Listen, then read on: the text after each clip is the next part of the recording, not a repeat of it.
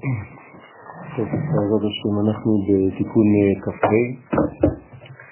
דף מקורות שלוש. אנחנו מדברים על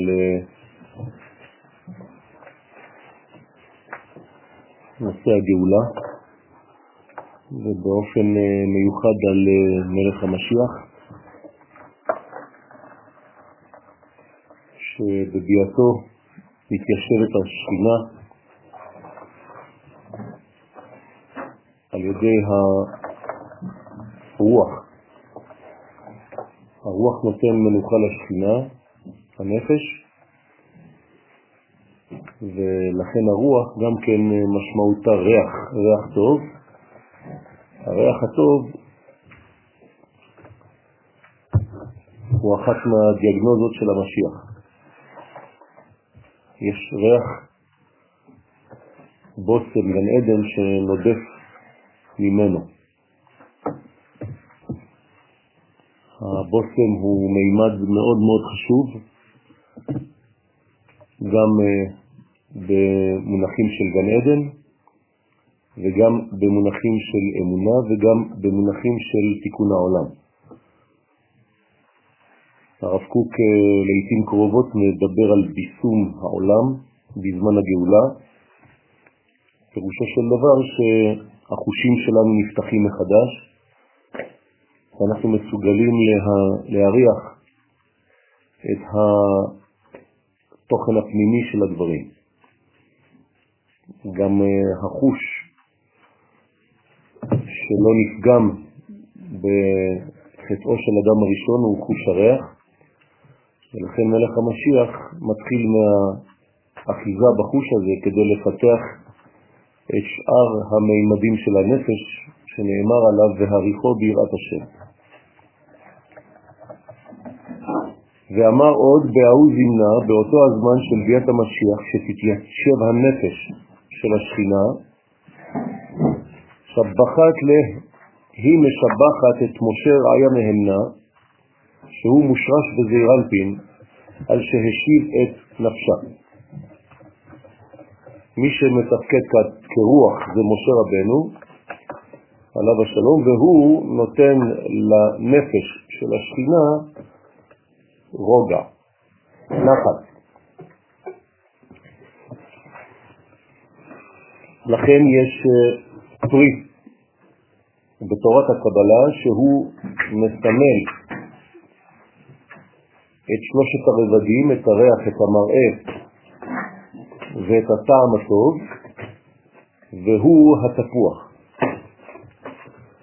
והקדוש ברוך הוא נמשל לתפוח, ואירנטי נמשך לתפוח, שנאמר כתפוח בעצי היער, כן דודי בין הבנים.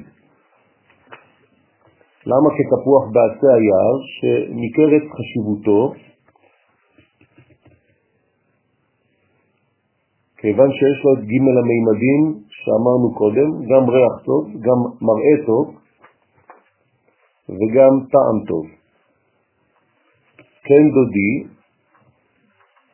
דודי כאן זה ראיה מאמנה, כלומר מדרגת התפארת, בקבלה היא נקראת גם הקדוש ברוך הוא, וכשהיא מתלבשת במדרגה אנושית, זו מדרגתו של משה רבנו, אז כן דודי בין הבנים. אז משה רבנו כאן בולט מבין הבנים ניכרת חשיבותו בין שאר הצדיקים שעסקו בתיקון השכינה. כלומר, מהו תיקון השכינה? האפשרות לתת לשכינה מנוח.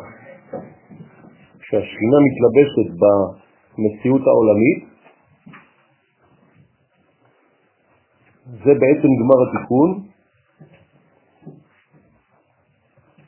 רצה הקדוש ברוך הוא, כן, לעשות לו התברך דירה בתחתונים, זה השכינה, שבסופו של דבר היא באה ושוכנת בעולם הזה. הירידה הזאת לוקחת הרבה זמן, היא לוקחת בעצם שש מדרגות של זעיר. כלומר, כל זעיר צריך להיות שותף לגילוי השכינה בעולם, ולכן יש שש מדרגות בזעיר אנפין, חסד, גבורה, תפארת, נצח, הוד, יסוד, והם ששת אלפי שנה בהווה עלמא. ולכן העולם נברא לשש אלף שנה, כלומר כל אלף שנה זה גילוי אחד של נחת עבור הנפש של השכינה כדי שתתיישב בעולם הזה. ולכן השכינה עצמה מודה, משבחת לאותן שש מדרגות של זעירנטי. שמשה רבנו הוא המייצג אותן מדרגות. ולבטא יעול לגינתא, ואחר כך ייכנס משה לגן, אחרי שש המדרגות התחתונות של זעירנטי, נכנס משה לבינה. שם זה הגן העליון, הגן של החוכמה. ואפיק מתאמן רימוני ויוצאים משם רימונים שהם הערות נצח והוד דבינה המתלבשות בחוכמה ובינה דזעירנטין. כלומר המדרגה העליונה של זעירנטין, חוכמה ובינה של זעירנטין, בתוך אותן שתי מדרגות מתלבשות המדרגות התחתונות של הבינה, הנצח וההוד. ולכן משם מוציא משה רבנו רימונים, רמז לאותן הערות של נצח והוד שמתלבשות שם בחוכמה ובבינה שלו, שזה רנפי. ויעיב לה ונותן לה מעסיס רימונים, דהיינו מהערת המוחין הנמשכים בנצח והוד, וזעירנטים לחוכמה ובינה במלכות. לכן גם הוא בעצמו, כשהחוכמה והבינה נתנו מהנצח וההוד של הבינה, סליחה, מה, מה, כן, מהנצח וההוד של הבינה לחוכמה והבינה של זעירנטים, אותו דבר זעירנטין מגלה מהנצח וההוד של עצמו לחוכמה ולבינה של המלכות. כלומר, כל תחתון נותן לעליון. לעליון של הספירה שמתחתיו. ולקית אגוז, והוא ילקט משם אגוז, שהוא הערת הדעת הנמשכת ביסוד בזעירנטי. אל גינת אגוז ירדתי, ללקוט שושנים, כן? אז זה בעצם היסוד של זעירנטין, הערת הדעת, היא נמשכת עד היסוד של זעירנטין, זה הסוד של האגוז. ומה הוא עושה שם? וטבע קליפין, הוא משבר את קליפת האגוז, דהיינו את הקליפות האחוזות ביסוד שלה, של המלכות. הוא צריך לשבור את כל הקליפות שמפריעות לזעירנטים להתגלות, כי הוא מגלה את המדרגות שמעליו, כלומר את הנצח וההוד של הבינה, שהיא בעצמה מגלה את המדרגות של החוכמה. זאת אומרת שהכל עובר דרך זיווגים, דרך יסודות ומלכויות, ולכן צריך כל הזמן לנקות את המדרגה של היסוד, ודווקא כאן רואים שהיסוד של הנוקבה הוא זה שדורש ניקוי בסוף התהליך. מלך המשיח יש לו תכונה אה, נוקבית מאוד מפותחת, ולכן הוא מלך, מלשון מלכות, ולכן צריך לנקות אצלו את התכונה הנוקבית הזאת, כאילו לנקות את היסוד של המלכות, את הנרתיק, כדי שתהיה אפשרות לגלות את כל הערכים העליונים שיוכלו להתגלות בכלי האחרון. בשביל מה כל זה? ויהיב לה מוחה מלגב, ונותן לה מהמוח שבפנים של יסודו. כלומר, הוא נותן לה את הלשד, את העומק של היסוד, זאת אומרת שהיסוד מחובר ישירות לדעת, לספירה עליונה, לכן כל האור הזה עובר דרכו עד שהוא מגיע אל המלכות. בסוד המוחין שמקבלת בשעת הייחוד. ואלו הם המוחים שהיא מקבלת בזמן שהם מחוברים, היסוד והמלכות. לכן הוא צריך להעביר לה את המוחים העליונים. והיא אכלה, והיא אוכלת ומקבלת את הערות המוחים בדעת דרך יסודו. כן, אז היא בעצם אוכלת ושותה. ושתית מעסיס הרימונים ושותה מעסיס רימונים, רוצה לומר שמקבלת את המוחים בחוכמה ובינה שלה מנצח והוד שלו. מה?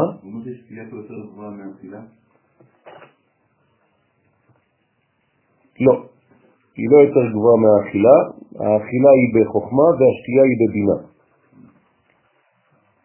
רק שהוא לוקח את זה מבחינה הפוכה, ממטה למעלה. אז הוא מקדים את השתייה לאכילה,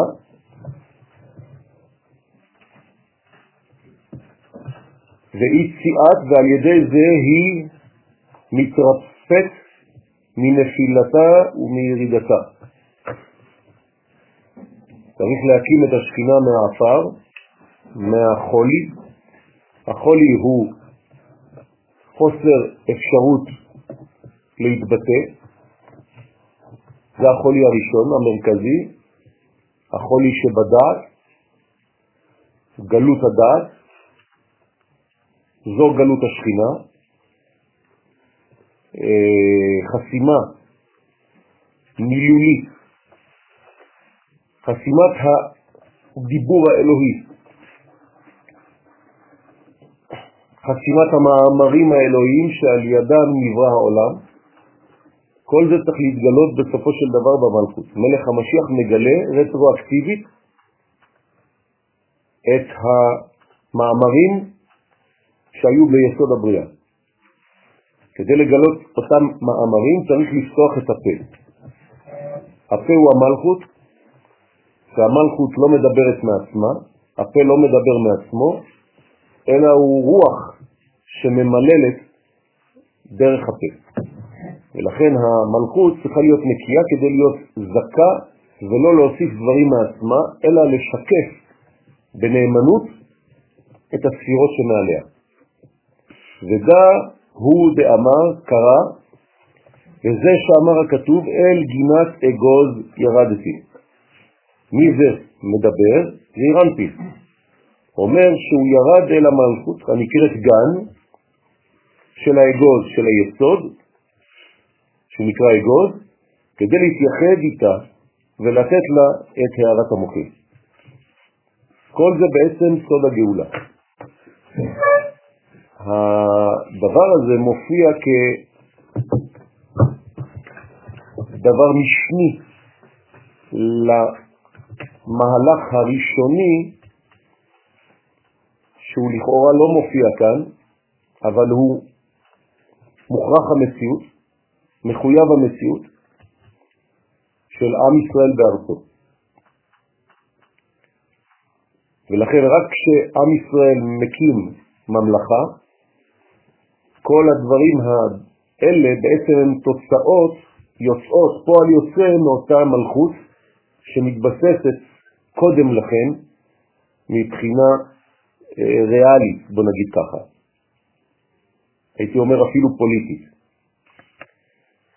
כי אין מה לעשות, זה המנגנון שמקדם את המהלכים ההיסטוריים כאן בעולם הזה. ולכן בתוך המהלך הזה מתלבשת כל החוכמה העצומה הפנימית הזו. אלא שקודם לזה הופעת הגוף. כמו שאצל תינוק הופעת הגוף היא זו שקולטת את הנשמה, גם אם הנשמה כבר קיימת, אבל היא לא מתלבשת עד שאין גוף לתינוק, אותו דבר, לגאולה צריך גוף.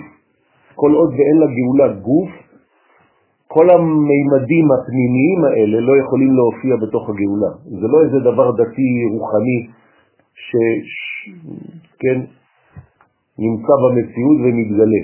אין לו לאן להתגלות, הוא לא יכול להתגלות אם אין לו גוף שיכול לאחוז ולהיות נושא לכל העניין הפנימי הזה. אז החיצוניות בעולמנו מופיעה תמיד לפני הפנימיות. למרות שהפנימיות קיימת לפני.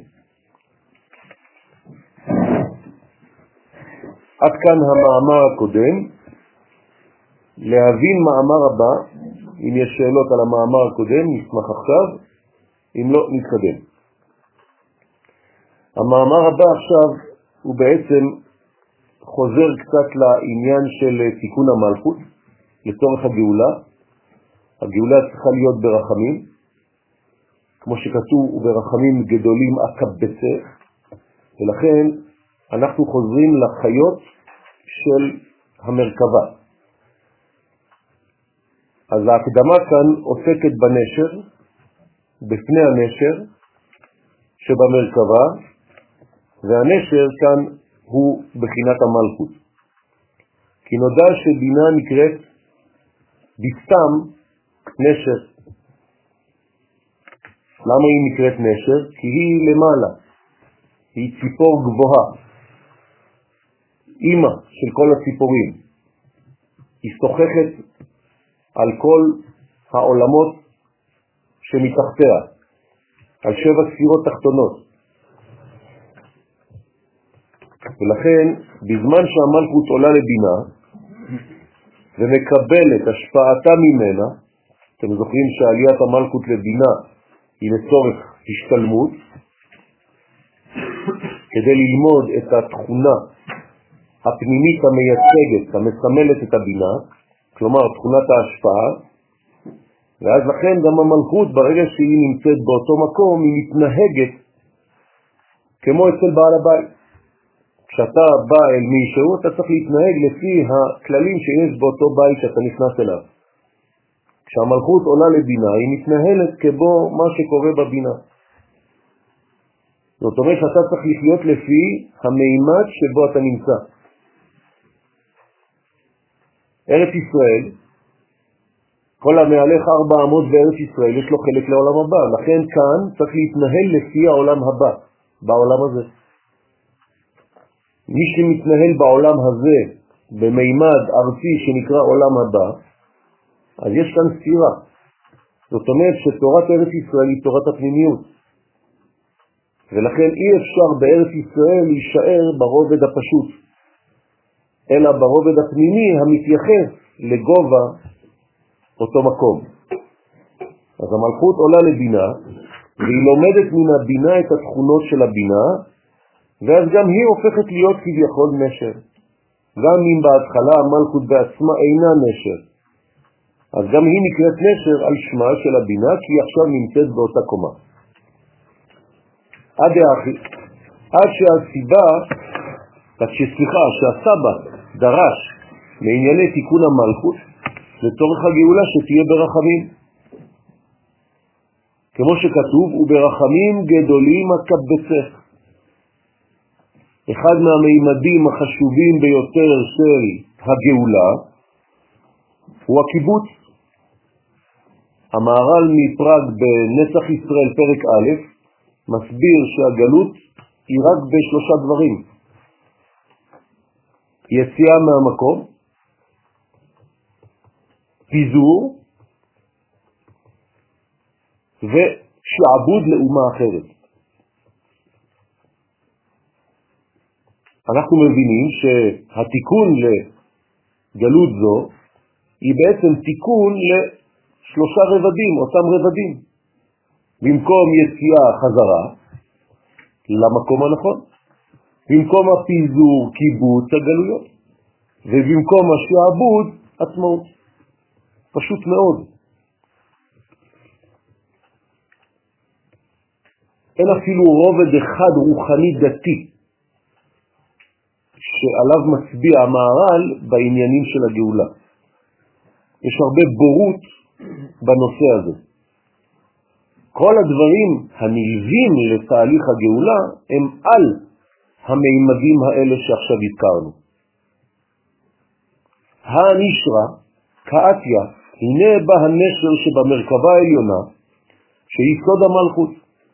בכוח הנשר הגדול בעל הכנפיים, שהיא הבינה שבה שורש הרחמים. כן, כנשר יעיל קינו ועל גוזליו ירחף. אז זה נקרא רחמים. אז היא מרחמת והיא גם בונה רחם ללידתו של מלך המשיח. והיא היבת סטלת קלים וסליקת לסורים, ונתן שלושה קולות שעלו לעורר את שלושה האבות הנקראים הריים, שיעוררו לבקש רחמים על הגאולה. אברהם, יצחק ויעקב, ג' קווים, הם הרחמים רחם, בלשון רבים, שבתוך אותה רחם מתפתחת נשמתו וגופו של מלך המשיח, ושל כל התהליך בכלל. אז אמר רבי שמעון לחברוי, רבי שמעון מגלה לחברים, שהם התלמידים שלו, בוודאי רעבה איש תקח לאלה, ודאי שעת רצון נמצא למעלה. שעת רצון זה בעצם גילוי הקטר הנקרא רצון בתוך עולם שנקרא שעה. בעולמות העליונים הזמן אינו נמצא, ולכן שעת רצון זה בעצם תרתי דסתרי. רצון אין לו שעה. אז איך אתה אומר שעת רצון? אלא שיש חיבור, זיווג בין הרצון העליון שהוא ספירת הכתר לבין המימד שיש בו שעה, שיש בו עולם, שיש בו מימדים של גבולות. רוצה לומר שוודאי מתגלה מצח הרצון של אריך אנפין, שזה בעצם סוד הגאולה. אתם זוכרים שעולם התיקון, אחרי שבירת הכלים, החל בגילוי האורות, היערות שיצאו ממצח, אדם קדמון. המצח הזה הוא בעצם גילוי ההצלחה, מצח בגמטריה הצלחה, של כל התהליך.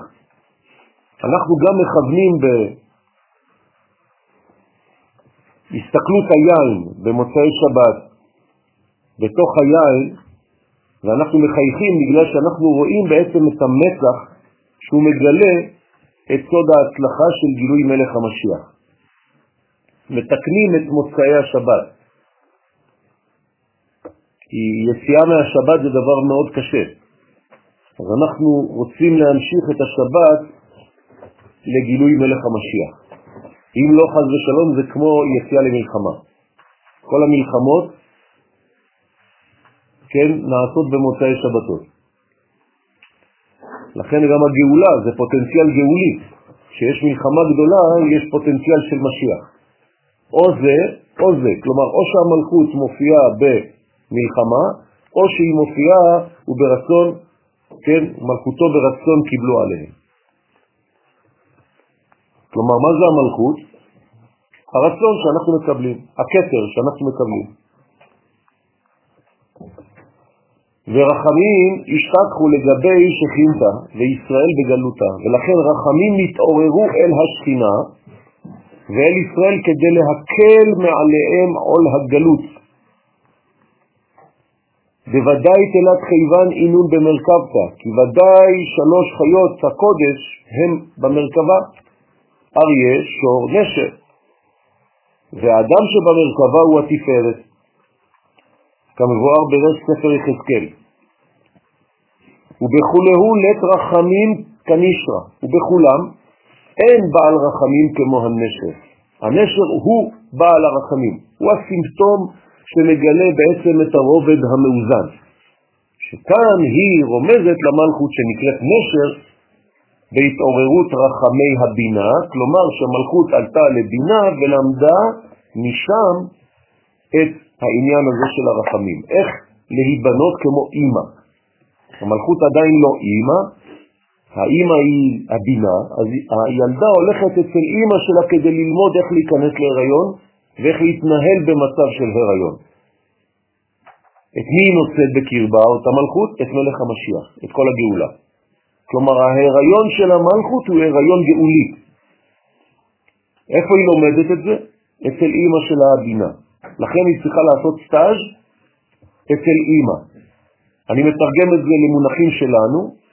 אם אנחנו רוצים לשאת בקרבנו את המשיחיות, אנחנו חייבים לעלות לרובד עולם הבא, בינה, כלומר לתוכן הפנימי של המציאות, ללמוד סוד, ללמוד פנימיות, ללמוד חסידות. אם אנחנו לא נוהגים לעשות את הדבר הזה, אנחנו פשוט מבזבזים את הזמן הראוי לזה, שהוא זמן העקבתא דמשיחא, ועוסקים בתורה עדיין חיצונית ביחס לרובד האמיתי שאנחנו צריכים לחיות על פיו באותה תקופה. כלומר, אנחנו לא יודעים לחיות לפי הזמן ההיסטורי. בינו שנות דור ודור זה לא רק ללמוד היסטוריה, זה להיות מעוגן בגובה של הנוסח של הדברים באותה תקופה. כלומר, תשתווה לזמן שאתה חי בו. אל תחיה בזמן ואתה תתנהג כמו אדם פרימיטיבי עם משהו שהיה אז וכבר לא שייך לדיבור העכשווי. אתה לא תהיה מחובר למהלך העכשווי של הדברים. לכן כל הזמן צריך לדעת איך לדבר, עם מי אני מדבר, מתי זה קורה. ואם אני לא יודע להשוות עוד פעם עולם, שנה ונפש, אז יש כאן פספוסים גדולים בהיסטוריה. אז יכול להיות שאנחנו בתהליך של גאולה מאוד מתקדם, ואנחנו עדיין מדברים ברובד שהוא לא שייך בכלל לזמן הזה. אז עתידים לתת את הדין על זה שלא דיברת בקומת הדיבור השייכת לאותו דור, לאותו זמן. ובגינדה אמר לישראל, ובשביל זה אמר קדוש ברוך הוא לישראל, ואשא אתכם על כנפי נשרים, דהיינו שנשאתי אתכם ברחמים. אז אני צריך ללמוד את תורת הרחמים, את תורת ג' הקווים, כי זה נקרא רחמים.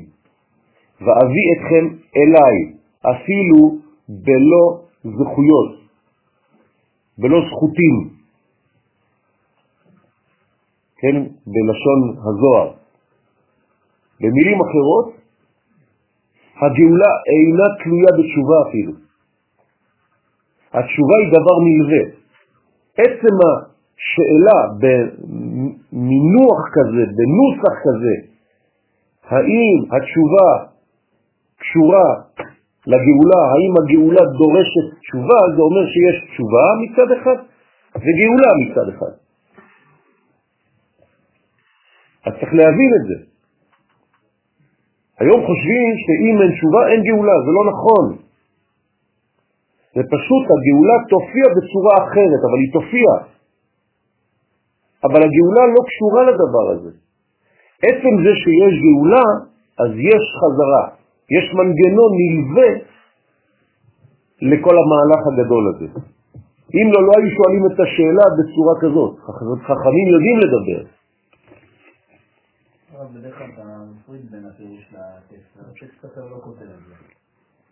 שההקשר הספציפי הזה. נכון.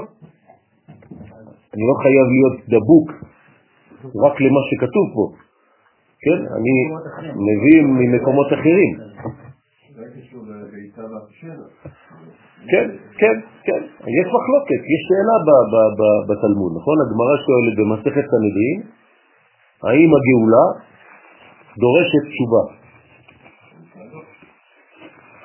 אז לא חשוב לפי מה הולכים, לפי איזו הלכה, כן? עצם השאלה בצורה כזאת, זה אומר שיש שני נושאים כאן.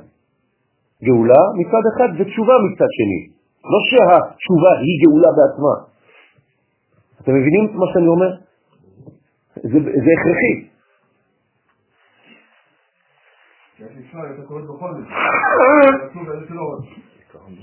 בדיוק. אפשר לתרגם את זה לשני החגים, פסח ושבועות. שבועות זה המימד הפנימי, נכון? המימד התורני, הדתי. בוא נגיד ככה. פסח זה המימד הלאומי. האם אני חוגג את פסח ביחס לחג השבועות? לא. אני חוגג את פסח, נקודה. כלומר, את המימד הלאומי חגגתי. האם אני יכול לומר הפוך אותו דבר? לא. אתם רואים? אני לא יכול לחגוג את שבועות אם לא חגגתי את פסח. אתם מבינים מה אני אומר פה? זה הלכה למעשה. את שבועות קשרו לפסח, את מתן תורה הדתי קשרו לפן הלאומי של יציאת מצרים. כלומר, אם אין לאומי אין דתי, ולא הפוך. זאת עובדה. כן, זאת עובדה, עובדה מעשית של הלכה. אין יותר כוח מוכיח מהדבר הזה. נכון, נכון. אם אין עצמאות, אין תורה. התשובה של להיות באיזון בין הנפש ולגוף. כמובן שהאיזון הזה הוא לא רק בין הנפש לבין הגוף. האיזון הוא מציאת המכנה המשותף בין כל החלקים. זה נקרא איזון, זה נקרא ג' קווים. אנחנו קוראים להם בגדול חסד, גבורה ותפארת, אברהם, יצחק ויעקב. אבל לא צריך לשכוח שהם כל הצד הימני, כל הצד השמאלי וכל הצד האמצעי. זה לא רק הצירה שנקראת חסד, זה קו החסדים כולו, קו הגבורות כולו וקו האמצע כולו. זאת אומרת שזה גם איזון בין עליונים לתחתונים וגם איזון בין ימין לשמאל. אז אם אין איזון זה, אי אפשר להיות בגאולה. נכון. לכן... יש קשר בין תשובה ולגאולה. בוודאי שיש קשר, אבל זה לא תלוי. בסדר? זה לא שאם אין את זה, אז אין. יש, רק שזה בא בצורה של קושי, ואמרתי קודם, במלחמות. למה יכולה להיות גאולה במלחמה? או ב, וברצון, כן, מלכותו ברצון קיבלו עליהם.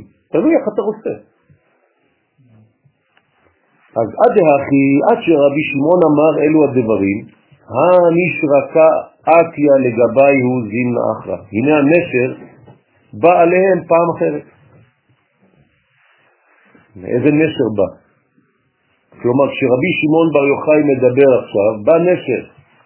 איזה נשר? מה, מה בא? בא איזון בכיתה. אתם מבינים? בא איזון אצל התלמידים. התלמידים עכשיו רכשו מערכת מאוזנת מפי רבם. דהיינו שחזר עליהם כבראשונה, אז הזוהר מתאר כאן את הנשר שחוזר כאילו יש איזו ציפור גדולה שנכנסה לחדר. אנחנו צריכים להבין את התוכן, מה זה אומר, מה ירד פה. ירד הסימון שהוא בעצם המוח הפנימי של הבינה, שקוראים לו נשר. כלומר, רבי שמעון בר יוחאי העיר בתלמידים את הבחינה של העולם הבא עכשיו, שזה הקנה להם איזון מסוים לכל המערכת שלהם. ומה עושה אותו נשר? הזוהר ממשיך בתיאור הזה, ובת אשתת בגדפהה עלינו, והיכה בכנפיו עליהם. כן, הנשר עכשיו מתחיל כן, לעשות בתוך החדר כביכול רעש עם הכנפיים ומכה על התלמידים עם הכנפיים שלו, כדי לתת להם איזה רמז. מה זה כל הסיפור הזה? ורמת קלין וסליק לתורה, לתורה, והרים קולות ועלה להר. אתם מבינים כאן שזה הכל סימבול, כן? והחברים לא הבינו הרמזים של הנשר. כלומר, הנשר כאן, הנשר הגדול נותן כאן רמזים, והתלמידים קשה להם לתפוס, לאחוז, כי זו מדרגה שהיא למעלה ממדרגתם העכשווית, לצורך העניין. עד שזה ייכנס בהם, צריך להכות. אמר רבי שמעון לחברים, בוודאי היא דקה בדשת בגדפהה עלנה, בוודאי מה שהנשר עכשיו היכה בכנפיו עלינו, הוא לסימן. דמיסליק הטעם שמעלה שם אל ההר. כלומר, הנשר אומר לתלמידים, עלו. עלו לגובה ההר. אל תישארו למטה. על הר גבוה, עלי לך מבשרת ציון. הרימי בכוח קולך מבשרת ירושלים. השמי, אל תפחדי, אל תיראי. מה זה הסוד הזה? למה אני צריך להרים את הכל? למה אני צריך על הר גבוה? רבותיי, זה בדיוק מה שאני אומר לכם. בעניין של גאולה לא מדברים מעומק, מדברים מגובה. כדי לדבר עם העם בזמן הגאולה צריך לדבר אליו על הר גבוה ולהרים את הכל, להשמיע את הכל. אל תיראי, לא לפחד. זה סוד הגאולה. מה זה על הר גבוה? עם תוכן גבוה של דיבורים שמתאימים לאותה תקופה. אל תדבר בקומה נמוכה, אתה לא משתווה למצב. אמרו לי החברים לרבי שמעון, סליק אתה, תתחיל לעלות. קודם כל אתה תעלה. אתה זה שמבין את זה, אתה עכשיו מסביר לנו גם, אז בכבוד, תתחיל לעלות. והא אנא נבטח, ואנחנו נעלה איתך אחריך. וכן עשו. סליקו כולהו הבטרי לתורה, עלו כל החברים אחרי רבי שמעון בר יוחאי אל ההר. אתם מבינים שכל זה נמצא באותו מקום, רק שהם הם בגמישות כזאת שהם מסוגלים אותם תלמידים לעלות גבוה גבוה גבוה ולרדת אחר כך, בלי לזוז ממקומם כביכול, כדי להתאים את עצמם לתורת הסוד, לתורת הגאולה. ואי היא סליקת לעילה, והנשר עלה למעלה לאוויר השמיים, עד אלה התחזיאת, עד שלא נראה, עד שלא נראה עוד ונעלם מעיניהם. זאת אומרת שיש מדרגות לפנים מדרגות, ומדרגות לפנים מדרגות. ואותו נשר שהיה פה וירד כביכול כדי לתת לנו שיעור, עלה ונעלם למדרגות עליונות. מה זה אומר לי? יש מה ללמוד, יש לאן לעלות, אתה עוד לא השגת שום דבר. הרבה צניעות. אחד הדברים בתורת הקבלה שמאפיינת את תורת הקבלה זה ההומור. אם תיכנסו לשיעור של מקובלים, לא חשוב באיזה מקום, כשיש מקובלים שלומדים יחד, כולם צוחקים. אתם לא מבינים. פשוט בדיחות, צחוקים. למה? כי הם לא לוקחים את עצמם ברצינות. הם יודעים שמה שהם יודעים זה כלום ביחס למה שיש באמת. ומי שחושב את עצמו רציני ועושה פרצוף של תשעה באב כאילו הוא השיג איזה משהו, זה מראה כמה הוא לא יודע. ולכן אחת התופעות זה דווקא הצחוק. דווקא המדרגה הזאת הפנימית, שעוברת את כל התחומים. גם הקדוש ברוך הוא צוחק, יש בדיחות בתורה. למשל, כתוב בגאולה במצרים, כן, שאף אחד אסור לו לצאת מפתח ביתו עד בוקר. בסוף מתי הם יוצאים? בלילה. זה בדיחה אלוהית. גנוזה בתוך הטקסט. זאת אומרת שהקדוש ברוך הוא מדבר איתנו בחוש הומור כזה, בצחוק. אתם זוכרים את השיעור על יצחק? ישראל הראשון. כולו בדיחה. למה? כי זה כל כך גבוה שאין לעולם הזה את הכלים להכיל. כי זה יוצא מהחוקיות. אתם זוכרים קצה חוק. אז כל מה שיוצא מגדר החוקיות מפסיק. לכן חכמי הסוד כולם צוחקים. בגלל שהם יודעים שהם לא יודעים. ודווקא מי שלא לומד סוד חושב שהוא יודע. כי הוא השיג, תפס איזה משהו, חושב שהוא תפס איזה גברה. יש לו איזה אחיזה.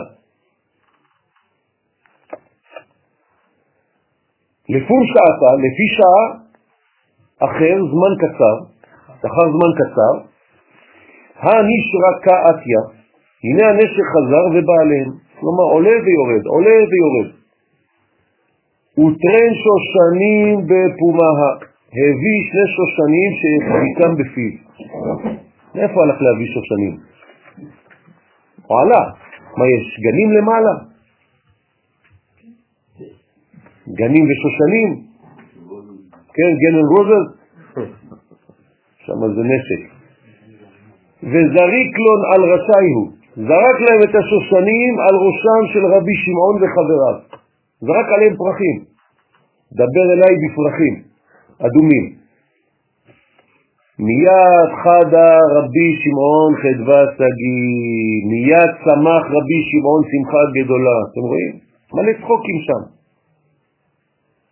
אמר לון, אמר להם רבי שמעון לחבריו, חבריה, בוודאי חדווה הזדמנת לגבי שכינתה, דאי היא חולה, בוודאי נזדמנה עכשיו שמחה אל השכינה שהיא חולה בגלות. השכינה היא במחלה מסכנה, היא חולה כשהיא נמצאת בגלות ועכשיו אנחנו נותנים לה עכשיו קצת שושנים. מה זה שושנים? כשושנה בין החוכים, כך מתחיל הזוהר בכלל. כמי שמסוגלת להשתנות, כשושנה, שושנה מסוגלת לשינויים. אדם יבש, אדם תקוע, לא מסוגל להשתנות, הוא לא יכול להיגאל. רק מי שיש בו תכונת הגמישות נגאל. מכל המצבים רבותיי, אם אתם לא גמישים אתם לא יכולים לצאת מהברוכים שלכם.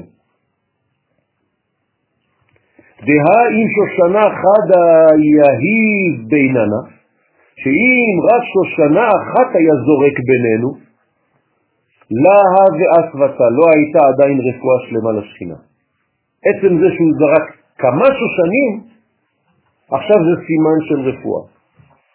נו תגידו לי, אם הוא היה זורק שושנה אחת הייתם אומרים, וואי, סימן יפה, נכון? רבי שמעון אומר לא, שושנה אחת זה לא מספיק, זה אומר שהיא עדיין חולה השכינה, צריך כמה שושנים, למה? מפרש הטעם בגין דשושנים לפי ששני שושנים אינון רמיזים לקבל בית ראשון ובית שני. אומר רבי שמעון בר יוחאי זה רמז לתיקון שני הבתים. הבית הראשון, בית המקדש הראשון, באיזה קומה הוא היה? בבינה. הנה, בית ראשון שבבינה, וכנגד בית שני שבמלכות. אז מה יהיה בית שלישי? בינה ומלכות, מעורבבים, שניהם. אחד בתוך השני, נשמה בתוך גוף. זה הבית השלישי, לכן הבית הראשון לא יכול להתקיים, למה? זה נשמה בלי גוף. בית שני לא יכול להמשיך להתקיים, כי זה גוף בלי נשמה. בית שלישי זה נשמה בתוך גוף, לכן הוא קיים לעד. ששניהם נקראים שושנים, זה בית המקדש. שני בתי מקדש נקראים שושנים. זרק הנסר, תורת האיזון, זרקה על רבי שמעון ועל החברים שלהם את שני השושנים. דאומה קוצ'ה בריחו דלה יעול דה בלה דה, כמאמר חז"ל במסכת תענית דף ה' עמוד א', שנשבע הקדוש ברוך הוא שהוא, כלומר החוכמה העליונה, לא תיכנס בירושלים של מעלה, שהיא בבינה, אל הייחוד העליון, עד שייכנס זעירנטין הנקרא ישראל בירושלים של מטה, שהיא המלכות. מתי ישראל נכנס לירושלים של מטה? במלחמת ששת הימים, רבותיי. בזוהר אפילו בזמן הזה לא ראו את מה שאנחנו עכשיו ראינו. אז הקדוש ברוך הוא נשבע שלא ייכנס לירושלים הפנימית כל עוד עם ישראל לא ייכנס לירושלים החיצונית. אנחנו נכנסנו לירושלים החיצונית.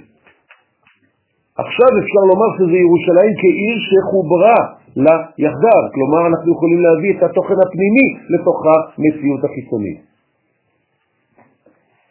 אז מי זה נכנס לירושלים של מטה? הקדוש ברוך הוא, דרך מי? עם ישראל.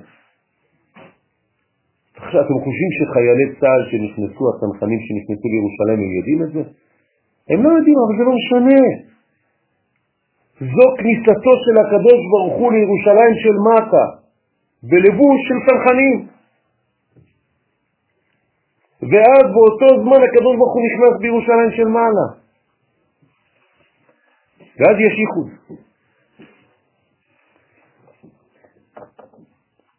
מה החיוך הזה אומר? שקשה לך להאמין במה שאתה בעצמך מאמין? אז הוא אומר לו מה חנים, חולצות אדומות, זה מתאים לשושנים, אבל רציתי לשאול, כן. נכון. נו, אני שואל על על הקיום של בית מקדש ראשון, כן. אז נשמע לפי מה שכתוב כאן, זה היה מתוכנן שהוא בונה את נכון. מה זה משנה?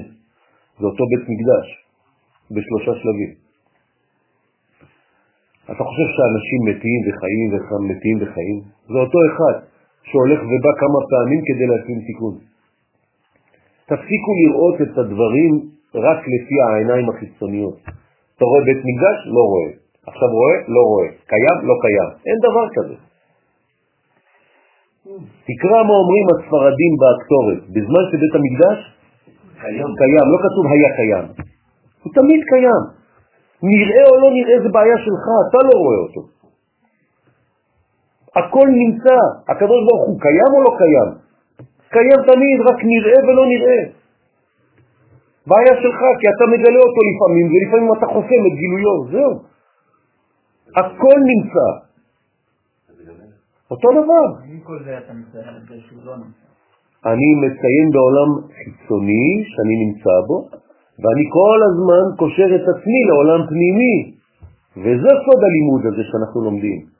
זה לא להישאר רק ברובד החיצוני המייאש.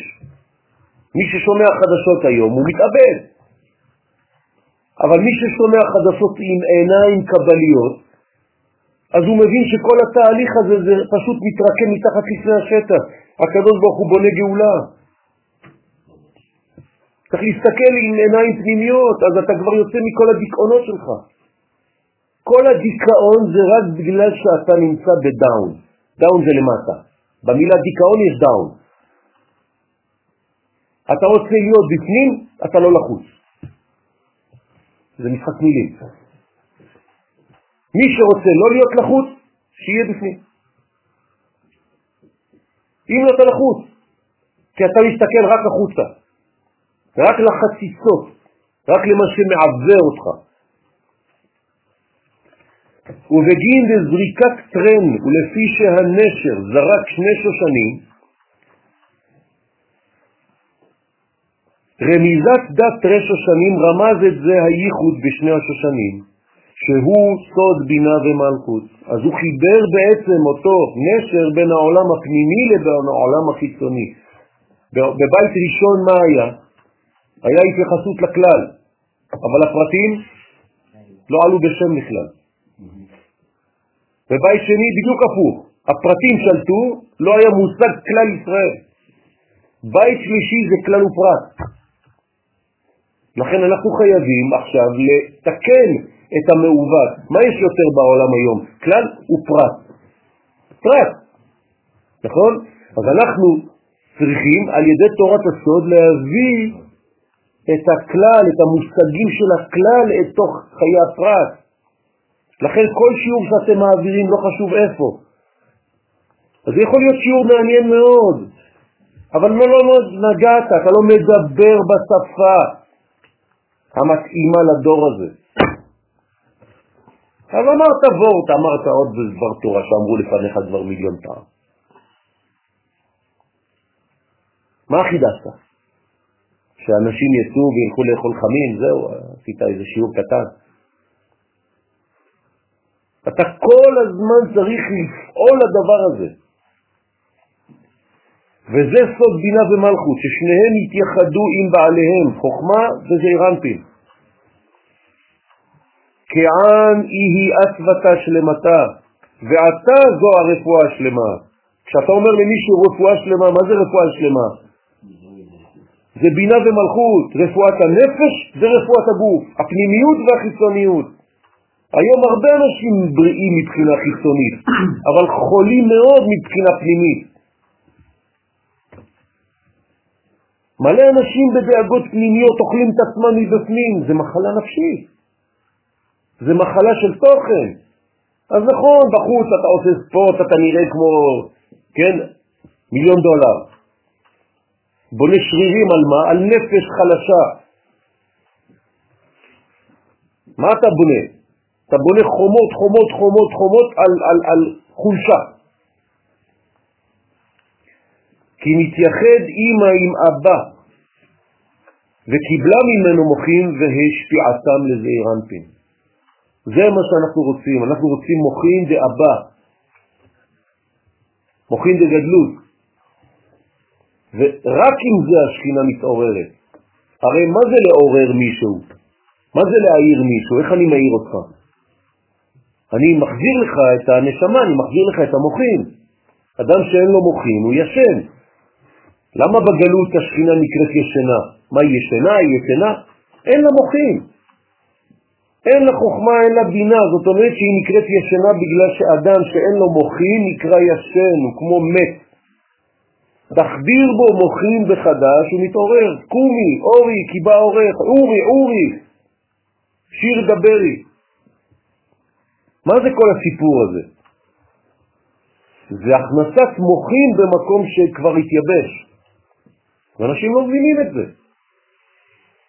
יש מוחין אחרים ממוחין דאבא? מוחין דאבא, מוחין דאימה, כן. זה נקרא מוחין דגדלות. יש מוחין אחרים. יש מוחין דקטנות. כלומר, תינוק שנולד, יש לו מוחין, אבל מוחין קטנים, שלא מספיקים ל... מספיקים לגודל שלו עכשיו, אבל לאט לאט הוא מתבגר, אתה צריך להכניס בו מוחין גדולים. זה כמו עם ישראל. בגלות יש זמן מיוחד שהיינו צריכים להיות שם, אז הייתה תורה של מוחין דקטנות שמתאימה לזמן של גלות. ועכשיו אנחנו בזמן של גאולה, צריך להכניס מוחין דגדלות. כל חסידי העולם, כל החסידים הגדולים, כל הרבים הגדולים, כן, למה הם אומרים לדורות האלה, תתעמק בתורת הסוד, תתעמק בתורת החסידות, בשביל מה? מה, בגלל שהם רוצים כאילו לתת כבוד לתיקון שלהם? אז אני חב"ד, אז אני אגיד לו תלמד חב"ד, אני ברסלב, תלמד ברסלב, אני קוק, תלמד קוק? לא. כולם הולכים לאותו כיוון. תכניס תוכן לתוך הנש... הגוף הזה, תכניס נשמה בתוך הגוף. עד עכשיו חיית בגוף, בלי נשמה. זה תורת הבעל שם טוב, זכותו תגן עלינו אמן. מה, מה הוא הביא לעולם? את זה. ועל ידי זה נתייחד זעירנפין עם המלכות, והשפיע בה הערות המוחים. ככה המלכות עולה, זאת הגאולה. גאולה זה השפעת מוחין דגדלות בעולם הזה. ועל ידי זה נתרפאת המלכות מחולי הגלות שלה. אז מה זה חולי הגלות? חוסר דעת, חוסר מוחין, זה הגלות. אין מוחין בגלות, בגלות אין מוחין, אין דיבור, נעלמתי, באלף, דומיה. הקדוש ברוך הוא לא יכול להתפתח בעולם הזה כביכול. סגרת אותו בתוך קופסה. תביא מוחין לעולם, תפתח את הפה האלוהי.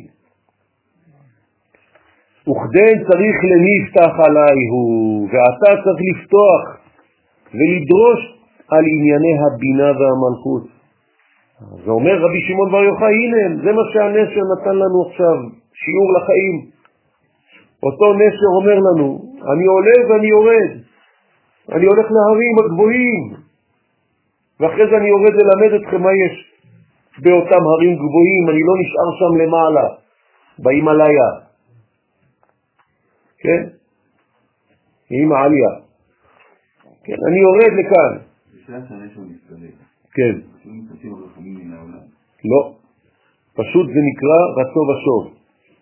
הוא נותן מתי ולא מתי, הוא נותן הערה ובורח מיד. למה?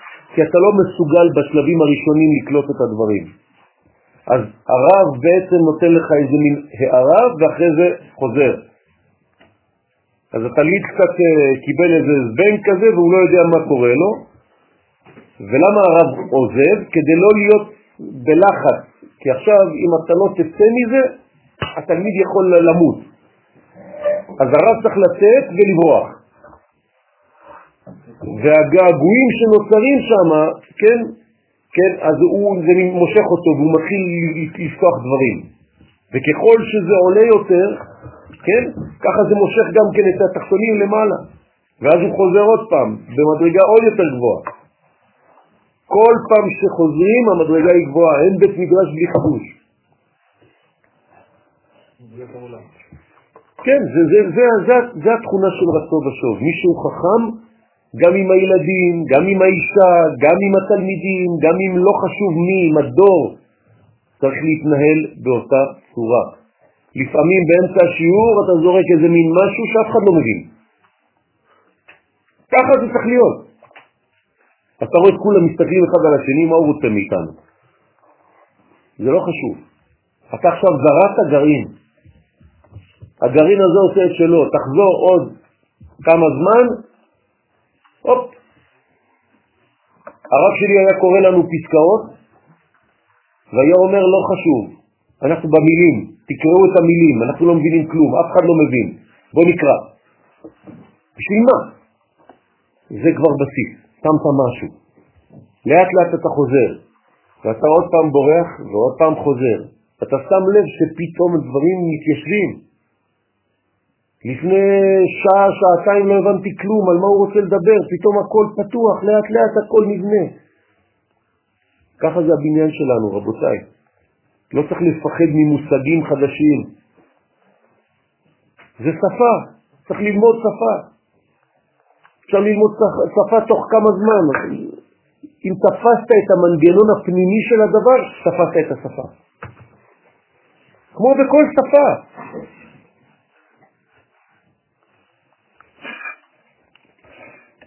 סעודה, יאללה.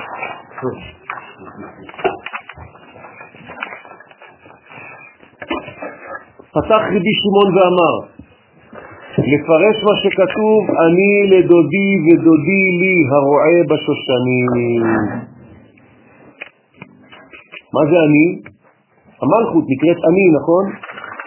השם המרכזי בעין בית שמות.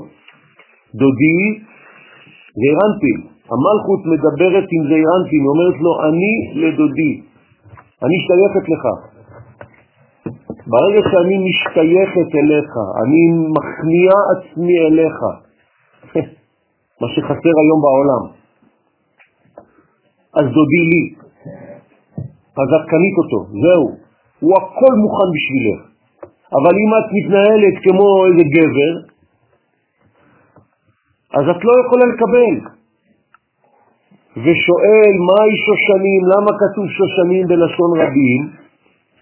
הרועה בשושנים, משיב, משיב אלא הם שני שושנים, דהיינו שושנה עליונה, שכינתה עילה, שושנה עליונה שיסוד שכינה עליונה, כלומר הבינה, והיא קריאת שמה בשחרית, והיא כנגד קריאת שמה של שחרית, שאז יש התעוררות של מידת החסד. כן? רמח איברים יש בקריאת שמה, נכון? ויקח פנחס את הרומח בידו. מה זה הרומח הזה? את מה הוא לקח פנחס? אז נכון שבפשט הוא לקח איזה נשק, אבל בפנימיות הוא לקח איתו את קריאת שמה. אם אתה לוקח איתך את קריאת שמה, אתה מתקן את כל מלאכי החבלה שיש מסביב. אתם יודעים מה זה קריאת שמה? אם אתה מכוון בקריאת שמה, יש 248 איברים שם, כמו חרב, חרב פיפיות בידם. אף אחד לא יכול עליך. למה? כי בקריאת שמה, את מה אתה מבליט? את האחד, את האחדות הכוללת. ואין נשק יותר גדול מזה נגד עולם הריבוי. האחדות מנצחת את עולם הריבוי המפוזר. ישנו עם אחד מפוזר ומפורד בין העמים. מה יכול להציל את זה? רק שמע ישראל. שמע ישראל זה האחדות, השם אלוהינו השם אחד. כן. בן ישחי כותב את זה על השבת בשבת הזאת, בשנה הראשונה, והרעיון הוא בארבע פעמים. כי כל פעם, אז יש שמירה מהפעם השנית. כלומר, בארבעת פעמים שב-24 שעות שבן אדם אומר, זה היה שזה בבוקר, אחרי כן בבוקר פעמיים, כן. ואז השמירה היא של הבוקר והלילה, זאת אומרת, כל משמרת שאומרת על משהו שהיה לפני כן. נכון, ואחרי זה עד- עד קריאת שמע על המיטה. וזה הדלת, זה הארבע. נכון, נכון. ולכן צריך לדעת מתי לומר השם אלוהיכם אמת, אם צריך לומר את זה, או שצריך לתת לבעל שליח ציבור לומר את זה. צריך לדעת מתי לחכות, מתי לומר. ושושנת עניינה, אז זאת השושנה העליונה, יישר כוח. השושנה התחתונה, אז השושנה עניינה, השושנה השנייה, קריאת שמע של ערבית. כן, פעמיים ביום, בלי להתייחס לקריאת שמע של קורבנות וקריאת שמע ועל המיטה. יש לנו פעמיים ביום, נכון? אומרים פעמיים ביום שמע ישראל. אז קריאת שמע של ערבית זה השושנה השנייה. היא לפי השכינה התחתונה שכינתה תתאה ושושנה התחתונה היא סוד שכינה תחתונה. והיא כנגד קריאת שמע של ערבית שאז יש התעוררות של מידת הגבורה. עולם הפיזור נכון כשהולכים לישון אז הולכים להתפזר. אז מה צריך לשמור? מיד צריך לעשות קריאת שמע, לא להתפזר. אז בבוקר, למה אתה מתפזר? כי יצאת מהפיזור, אתה מהלילה. אז אתה צריך קריאת שמע שתחזיר אותך לאחדות בלילה כשאתה ישן, הרי הנשמה עולה למעלה, אז כביכול אתה... מה זה הנשמה עולה? לאן היא עולה? לא יודע, יש אה, משפט למעלה, ו... יש איפה? לא מתפזר, להפך, אתה הולך לאחדות. מה פתאום? אתה לא חי, איזה אחדות? אתה מת. מה זה אידיאל ללכת לישון? לא? נו, אתה אומר שאתה הולך לאחד. לאן אתה הולך? המיטה וה, והמיטה בט' ובת' זה אותו דבר. חייב מיטה. אתה חושב שזה החיים? לא, אבל עצם זה שהנשמה עולה... אז מה אם היא עולה? אני לא רוצה שהיא תעלה, אני רוצה שהיא תעלה תוך כדי זה שהיא בתוך הגוף שלי. זה החידוש האמיתי. אם היא עולה ואני צריך ללכת לישון כדי לתת לה לעלות, זאת אומרת שהיא לא יכולה לעלות כשאני ער. בעיה. אני רק מפריע לה. אז היא אומרת לך תישן, חביב, אני רוצה לעשות איזה תיקון. אבל היא לא הייתה אמורה לעשות את זה, הייתי אמור להיות כל הזמן ערני, והנשמה עולה ויורדת ומלמדת אותי ובונה אותי. אבל בגלל שאני דיכאוני, אז אני חייב מיטה. כן? בט' ובת'. אבל זה לא נורמלי. אדם שהוא חי הוא לא צריך לישון. הקדוש ברוך הוא לא ישן, הנה לא ינום ולא יישן, שומר ישראל, זה לא אידיאל. אז יש מצבים כאלה, זה כמו גלות, גלות זה לא אידיאל, אבל זה מצב. היינו חייבים לה לרדת. אבל צריך גם לדעת להיגמל. אז צריך להיזהר איפה האידיאלים. זה כמו להגיד לתלמידים, כן, העולם הזה לא שווה כלום, אני שומע שיעורים כאלה, אני משתולל, אני כבר לא יודע מה לעשות כדי... העולם הזה סתם, כלום, פרוזות, עזבו, העיקר זה העולם הבא. מה אתה משגע את התלמידים? מה אתה מלמד אותם שקרים? זה נאו-נצרות. תפסיקו עם זה. הרב, זה יכול להגיד שככל שהנשמה יותר מחוברת לגוף, אז פחות צריך את השנה בעצם? בוודאי, בוודאי, בוודאי. כמה שאתה ישן יותר, כמה שקשה לך בעצם במציאות העולמית. אדם דיכאוני ישן כל היום. אדם חי תוסס לא רוצה לישון. אז אנחנו חייבים לישון כי המנגנון שלנו הוא, הוא פוסט-טראומטי חטא אדם הראשון. אבל אנחנו צריכים לחזור למצב של קיום. אף פעם לא אומרים למישהו לך תישן. אנחנו אומרים לשכינה תקומי, תתעוררי. אם זה אידאל שהנשמה עולה והולכת שמה, אז שתלך, אז מה?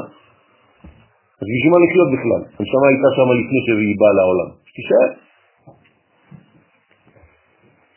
אז אין הליכה לאחדות, להפך. האחדות זה כשהאדם נמצא בגופו. אתם יודעים מה זה קודש? כשהנשמה עולה לשמיים. אתם יודעים מה זה קודש קודשים? כשהנשמה חוזרת לגוף. בסדר? זה הבדל גדול. יש התעוררות של מידת הגבורה. בוודאי. זה מה שאני כל הזמן אומר בשיעורים, שהאידאל, דרך אגב, עכשיו אפילו מבחינה רפואית זה מתחיל להיות. מבחינה רפואית עכשיו יש אה, מדענים אה, גדולים מאוד שאומרים שהמוות הוא, הם מבינים שהוא לא היה קשור בכלל למציאות. עכשיו חיברו כל מיני מהלכים, אני עכשיו עובד על זה. מדענים חדשים עכשיו, כל המדענים של הדור החדש אומרים שאו-טו-טו אנחנו, הם כבר, תוחלת החיים הולכת להיות של 250 שנה, עוד 10 שנים. אתם יודעים מה זה? 120 עוד 5 שנים? עוד, עוד, עוד 20 שנה זה כבר, זה כבר נצח. בכלל, ביאת המשיח וכל הגילויים האלה, מה אתם חושבים שזה כמו שהיום? עולם כמנהגו האמיתי נוהג. מה זה מנהגו של עולם? האדם הראשון, לפני החטא. היום אנחנו לא בעולם כמנהגו נוהג, אנחנו בעולם שהוא אחרי הטראומה. אתם, אפילו אנחנו לא יכולים לחשוב אחרת. אנחנו חושבים שזה נורמלי. מה זה נמצא? נשמה של לא יכולה הגוף לא מכיל כבר את הנשמה. יש פער גדול ביניהם. זה לא נורמלי. מה? אם הנשמה לא יכולה להכיל, אם הגוף לא יכול להכיל נשמה, זה דבר שלילי. אין דבר כזה. הגוף נברא כדי להכיל נשמה. הקדוש ברוך הוא לא יתבלבל. זה אותו דבר. הגוף והנשמה זה בול אותו דבר, רק אחד בעולם פנימי, אחד בעולם חיצוני. אם ירושלים של פה לא מסוגלת להכיל את ירושלים של שם, זו מחלה. אני צריך כל הזמן לחבר כעיר שחוברה ליחדיו את הירושלים הפנימית לירושלים החיצונית. זה אותו דבר. בלימוד שלי, אם אני לומד פשט ואני לא לומד את הסוד של הפשט, אותו דבר אני מנתק בין העולמות, חז ושלום.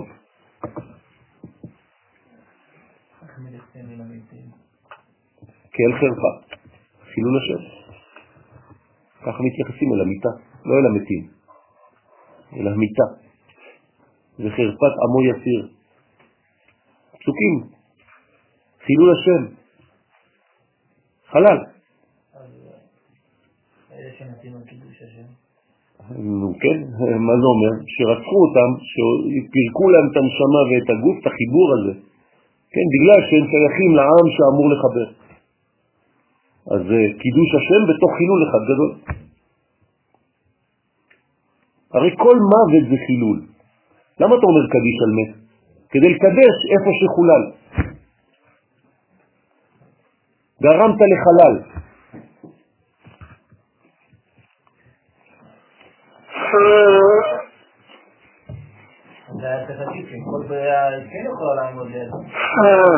ליד מי? ליד מי שנהרג בקידוש השם, אין שום בריאה יכולה לעמוד מחיצתם. אז היינו אומרים לא, דווקא הפוך, מי שחי, הוא יכול לעמוד. בגלל שהוא לא מת מיטה רגילה, הוא מת על זה שהוא רוצה לחבר. אבל דוד המלך אומר לך, לא אמות כי אחיה ואספר מעשייה. לא המתים יהללויה, ולא כל יורדי דומה, אנחנו נברכיה. מה זה אנחנו? לא המתים. יש איזה מין אידיאליזציה של המוות. בוודאי, זה אותו דבר. השינה זה רק 1 חלקי 60, זה אותו דבר. אז אנחנו צריכים להיות ערניים יותר. אנחנו, למה אנחנו לא ישנים בחמישי בלילה? למה אנחנו צריכים לעשות את התיקון הזה שאנחנו עושים? מה, אין לנו מה לעשות בחיים? פשוט מאוד להפוך את הסדר הזה. להגיד לקדוש ברוך הוא, אנחנו לא מסכימים עם הסדר הזה, ש, ש, ש, ש, שנולד אחרי הטראומה הגדולה הזאת, אנחנו באים לתקן את זה בעזרת השם, תעזור לנו. זה תיקון. זה, זה תיקון קרס. מה זה קרס? הפרדה בין הנשמה לבין הגוף. אנחנו עכשיו מחזירים את הנשמה לתוך הגוף, אנחנו הופכים את הלילה ליום. זה גאולה. ועושים את זה בספירת היסוד ביום שישי. הוא מפרש דל ימינה, הבינה היא לימין. למה היא ימנית? היא למעלה, היא למעלה וימין זה אותו דבר. ולמטה ושמאל זה אותו דבר. אז לכן הבינה היא לימין. רוצה לומר? נכון. ביחס לכל מה שמתחתיה. כשנהי של הבינה נכנסים לתוך זעיר אנפי, בסוד המוחי, כן, אז יש לך נהי של הבינה, כלומר העולם הבא נכנס לזעיר אנפי, יש לך נהי בבינה. כן, נכנסים לאן? לחוכמה, בינה ודעת של זעיר אנפי, נכון?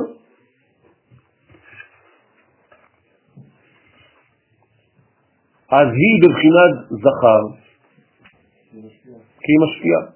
אז עכשיו היא נקראת זכר, השפעה זה זכר, ודל היא סמלה, והמלכות היא לשמאל, ביחס לבינה, המלכות התחתונה היא בצד שמאל, כי עיקר בניינה מן הגבורות שבשמאל. איך בונים כלים? בגבורות. כלי הגאולה גם כן צריך להיבנות מגבורה. אם אין אומץ בדור הזה, אם אין גבורה בדור הזה, אי אפשר לבנות את המלכות החיצונית, הגשמית, שהיא חייבת גם כן להיות. זה לא רק דברים רוחניים. הפכנו את מלך המשיח ואת הגאולה לרוחניות.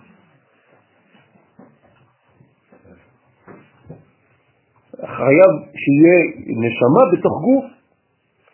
מה שכתוב הרועה בשושנים, מי זה הרועה? יש רועה כמו רועה צאן. עכשיו יש לו בעצם מרעה, איך קוראים למרעה שלו? שושנים.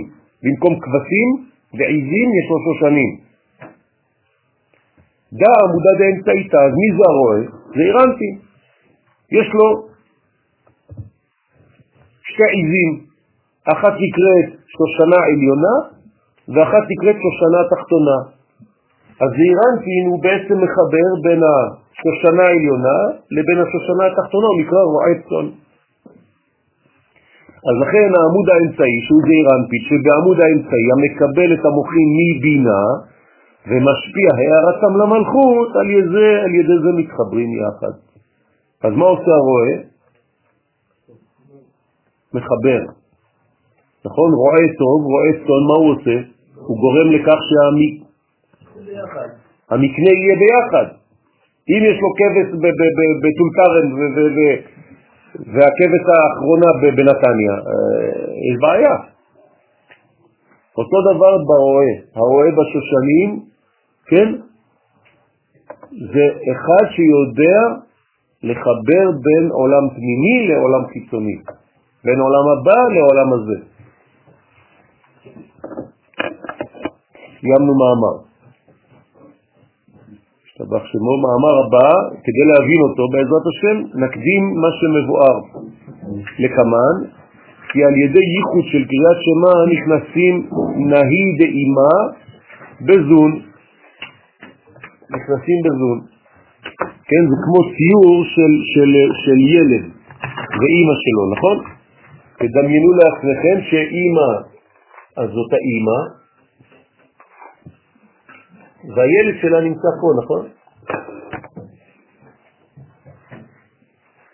אז תראו בדיוק מה קורה. הנצח הוד ויסוד שלה, של האימא, נכנסים לתוך המוח של הילד. הוא באותו גובה. אז כדי להמשיך את המוחין האלה בזון, להמשיך להם מוחין דגדלות, ומבחינת חיצוניות של נהי דאימה נעשה בחינת מלבוש לזון, כלומר, הפנימיות של הנהי נותנת את המוחין הפנימיים, והחיצוניות של הנאי, יש גם חיצוניות, נכון?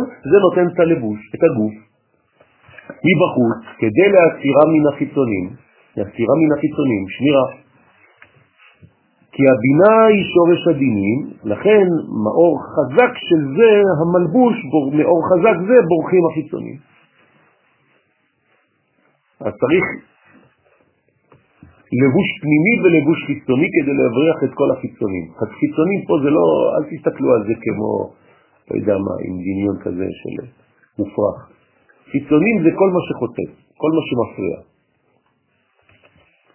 הוא מפרש ואומר, ושושנה עליונה שהיא הבינה בקריאת שמה דשחרית היא בחינת קריאת שמה של שחרית. כל ישראל יש להם חלק לעולם הבא. כלומר, כל עם ישראל אומר קריאת שמה של שחרית. תשמעו ב-5 או ב-6 בבוקר, שמע ישראל, כן, כבר 70 אה, שנה. כן, ההקלטה הזאת, כן?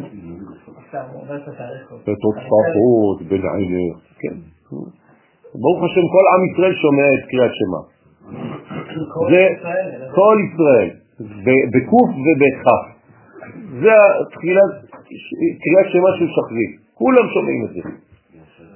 דאי הוא בוקר ימינה, כן?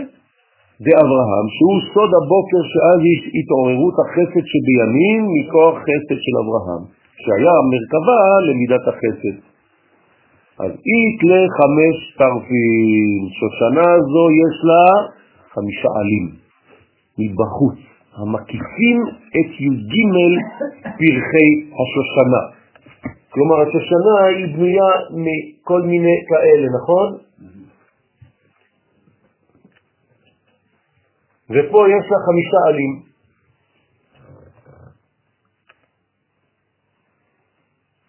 לפני הגבעה. בסדר? דרך אגב, היא תמיד בפרד. שלוש, חמש, נכון. והוא סוד אור מקיף של הבינה, והחמש האלה זה אור מקיף לשושנה שהיא פה, שהיא הבינה, להקיף, כן, את זון, ועל ידי זה מסתלקים החיצונים המקיפים את זון. אז יש לה גם כן קוצים. היא בעצמה. והיא נמצאת בין החוכים. זאת אומרת, יש כאן מנגנון שלפי הדמות שהקדוש ברוך הוא ברא, פרח, בעולם שלנו, אנחנו יכולים להבין שהפרח הזה זה כנסת ישראל.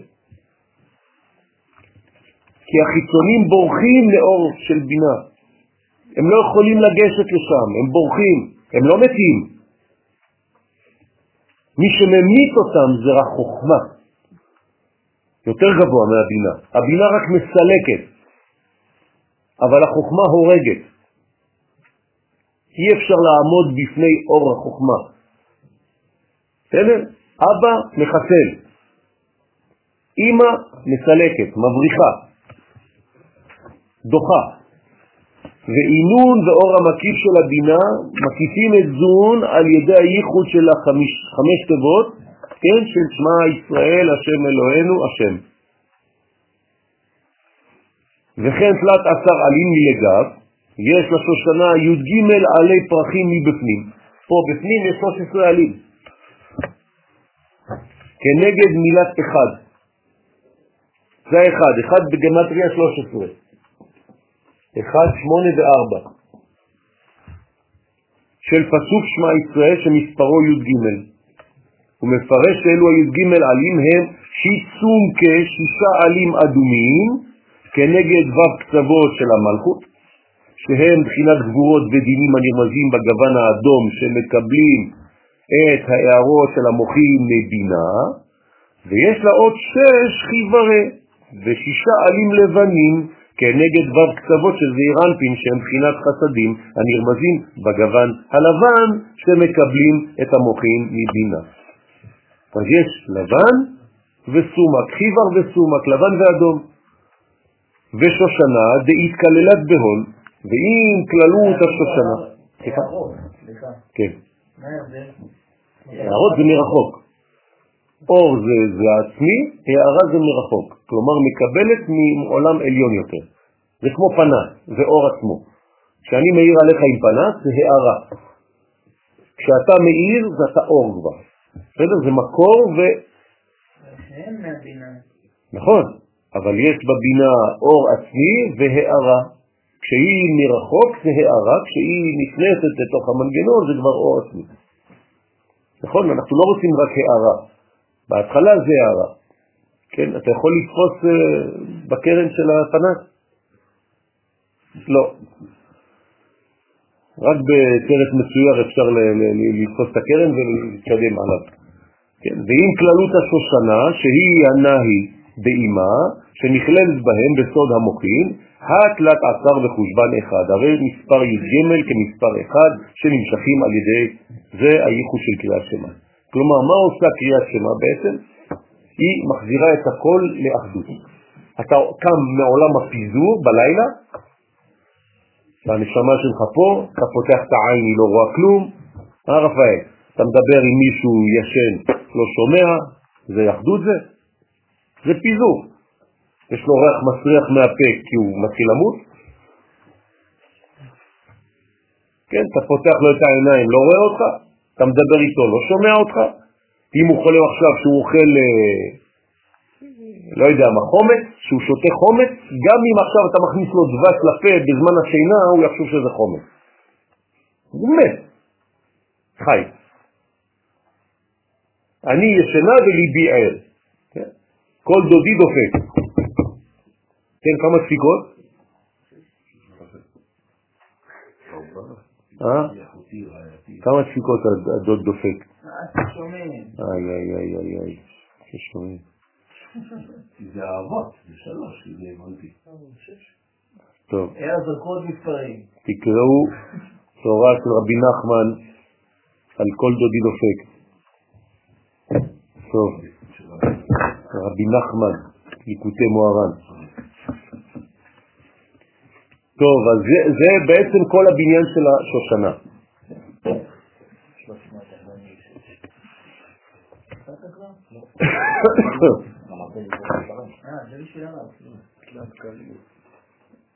הרב, לא הבנתי את הקטע של האמא והבן. האמא אמרנו זה נצח ורוד ויסוד, נכון? כן. אז איך הבן משתלב? והתינוק, נכון? איפה? מה אתה על מה אתה מדבר? לא, כל זה זה שושנה, זה מגן על מדרגה שהיא בכוחו מיד כן, זה מה שאמרתי פה. הנצח, הוד ויסוד של האימא, אוקיי. זה נכנס לתוך הראש של התינוק. הראש, מה זה? חוכמה, בינה ודעת. בסדר? אז אפשר להגיד החמש והאחד שזה שמע ישראל, השם אלוהינו, השם אחד? שושנה? כן, המדרגה האחד זה בעצם הכולל, לכן הוא אומר שזה השושנה עצמה. לכן צריך לחזור לזה. ב- ב- ב- כדי שלא נלך ל- לאיבוד, כן, בכל הפרטים כאן, צריך להבין רק דבר אחד. הדבר האחד שצריך להבין הוא שאנחנו צריכים לחזור לאחדות כדי להיות בריאים בנפש ובגוף. אדם מפוזר, אמרתי לכם את זה כבר בכמה שיעורים, לא יכול להיבנות. גם אם הפיזור שלו הוא פיזור חיצוני. זה מראה על תכונה נפשית של פיזור פנימי. אדם חסר סדר בחיים שלו לא יכול להתקדם כראוי. איווה, איפה ראית את זה עכשיו? נכנסת? טוב. טוב, סומקה, ששם עלים אדומים כנגד ו' כתבות של המלכות, שהם בחינת גבורות ודינים הנרמזים בגוון אדום שמקבלים את הערות המוחים מבינה. ושיט חיוורה ושישה עלים לבנים כנגד ו' כתבות של זעיר אנפין, שהם בחינת חסדים הנרמזים בגוון לבן, שמקבלים את המוחים מבינה. אז יש לנו אדום ולבן, לבן ואדום, כן? אז זה, איך זה נקרא לבן ואדום? ורוד. נכון? כשמערבבים לבן ואדום יש לנו ורוד. אז יש רמז לדבר הזה עולם התיקון. עולם התיקון נקרא ברודים. ויש שאומרים, אל תקרא ברודים אלא ורודים. עקודים, נקודים וברודים. כן? זאת אומרת, הוורוד הוא התיקון. לכן זה גם שם השושנה, ורד. יש עניין ממש לגדל בבית שושנים. אם לקחת את זה לכיוון הזה, למה לא? אפשר. שנכללת בהם בסוד המוחים, התלת עשר בחושבן אחד. אתם זוכרים את הוורדה? דיברנו עליה פעם שעברה בשיעור, לפני שבועיים, נכון? נכון, היא השישית.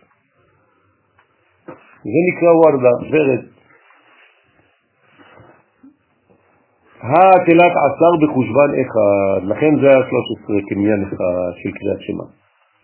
אז אנחנו עכשיו בבניין הבא. להבין את המאמר הבא נקדים בעזרת השם שמבאר הבאר יצחק, כי בשעת קריאת שמה מעלים זון מן ליסוד דאימה, הנקרא תפוח, הנקרא תפוח. והמן הם חמש גבורות שכל אחת כלולה מחמש וביחד הם קפה, 25 גבורות קשות. חמש כפול חמש. ונמתקות על ידי 25 גבורות מתוקות שיש בתוך האימא. כלומר, מי ממתק את הגבורות הקשות? הגבורות המתוקות. זה גבורות מתוקות? כן. זה לא אנטינום? נכון, נכון. איך, אתה, איך, איך אומרים את זה? כי גבר עלינו חסדו. זה לא אנטינומי? כי גבר זה גבורה. עלינו חסדו, אז מה? איך הגבורה אה, גבר עלינו חסדו? אז יש בעולם הזה מורכבות, ככל שאדם מורכב יותר, כן, הוא אמור להיות פשוט יותר. הנה עוד סתירה שלא מובנת. המורכבות הכי הכי הכי הכי גדולה היא הפשטות הכי הכי הכי הכי גדולה. אין יותר פשוט מהקדוש ברוך הוא. אור פשוט ממלא כל המציאות. ככל שאתה מורכב יותר ואתה מסובך יותר, זה כבר מילה לא נכונה. כלומר, ירדת לסיבוך, לתסבוכת, זה בעיה. עין אחר נאחז בסבך בקרנב. הסתבכת כבר במציאות. האמת היא פשוטה. ותאמינו לי, כל מה שאתם עושים בחיים שלכם, תתחילו בדבר פשוט ותראו איך זה לאט לאט מתרקם. ברגע שאתם מתחילים ורוצים לפוצץ, הכל בכזה מורכבות, כבר לא יוצא שום דבר מהסיפור. שהם סוד כ"ה אותיות של הפסוק שמע ישראל. אז מי זה הגבורות הממותקות? 22 אותיות של הפסוק שמע ישראל, השם אלוהינו, השם אחד, יש 25 אותיות. וזה נקרא גבורות ממותקות. כלומר, עצם זה שאתה אומר שמע ישראל, אתה כבר ממתק את הדינים. וכן בשעת קריאת שלמה של ערבית עולים המן ביסוד דמלכוס, שהם כ"ה גבורות קשות, ונמתקות על ידי כ"ה גבורות מתוקות שנמשכות על ידי הערת המוחים בייחוד קריאת שמה של ערבית. במילים אחרות, כל קריאת שמה היא העלאת מן. מה זה העלאת מן? אה, תשוקה. אתה מבקש מהקדוש ברוך הוא, הקדוש ברוך הוא בבקשה תגלה לי אחדות, אני מפוזר. כולי מפוזר, כולי בפיזור, אני בגלות. גלות זה פיזור, נכון? אני רוצה להיגאל. איך נגאלים? חוזרים לקיבוץ, קיבוץ גלויות. מה שישמע זה גבורות. נכון. גבורה שממתקת. נכון. אמרתי שזה חרב. איך בכלל בחיים שלנו? מה זה? איך בחיים שלנו? כן. בכלל, בכלל ישראל, אפשר ממש להכניס את האחדות הזאת זה לא בכלל, בציבור, אתה מתכוון. בציבור. בכלל זה קיים. בציבור צריך לעשות חינוך, הרבה חינוך.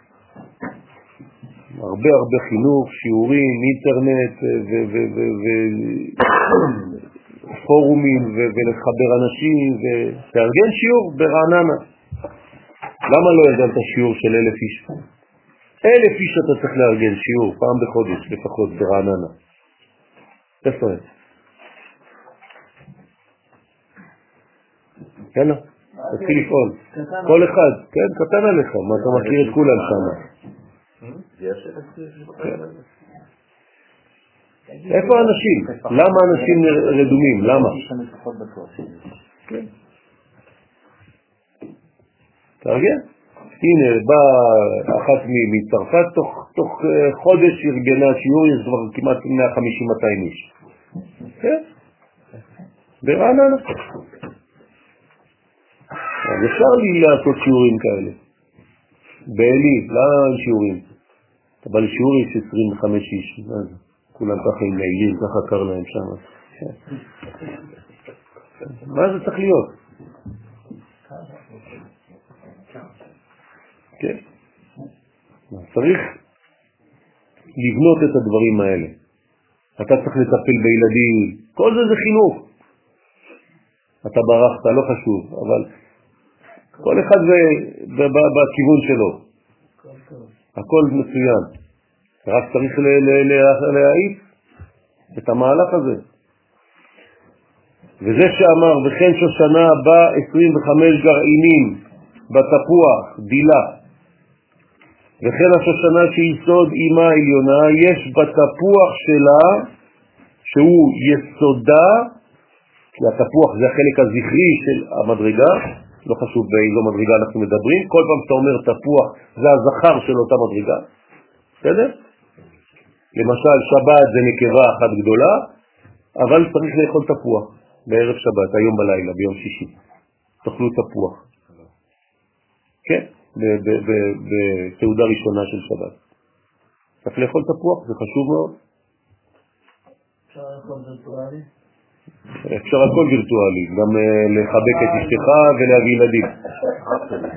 יש אחד שנולד מווירטואלי כזה.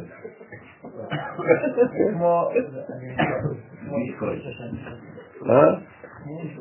כן, אבל צריך לעשות את הדברים גם כן. כן, אנחנו לא בביטקוין. כן, חזק. אילוזיה חזקה מאוד, עד שזה יתפוצץ וכולם יפלו. בסדר? אז צריך כל הזמן שניים, כל הזמן שניים. אל תהיו רק בעולם אחד, תהיו בעולם ובעולם של הגוף ובעולם שמלביש ובעולם הפנימי. תמיד שני הדברים ביחד. זה לא זה או זה, זה זה וזה. אז התפוח זה פותח. זה אותיות פותח, נכון? תפוח זה אותיות פותח.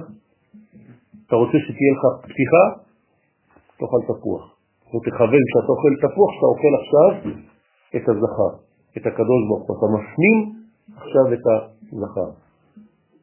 אצל הגויים זה הפוך, כשאתה אוכל תפוח זה רעל.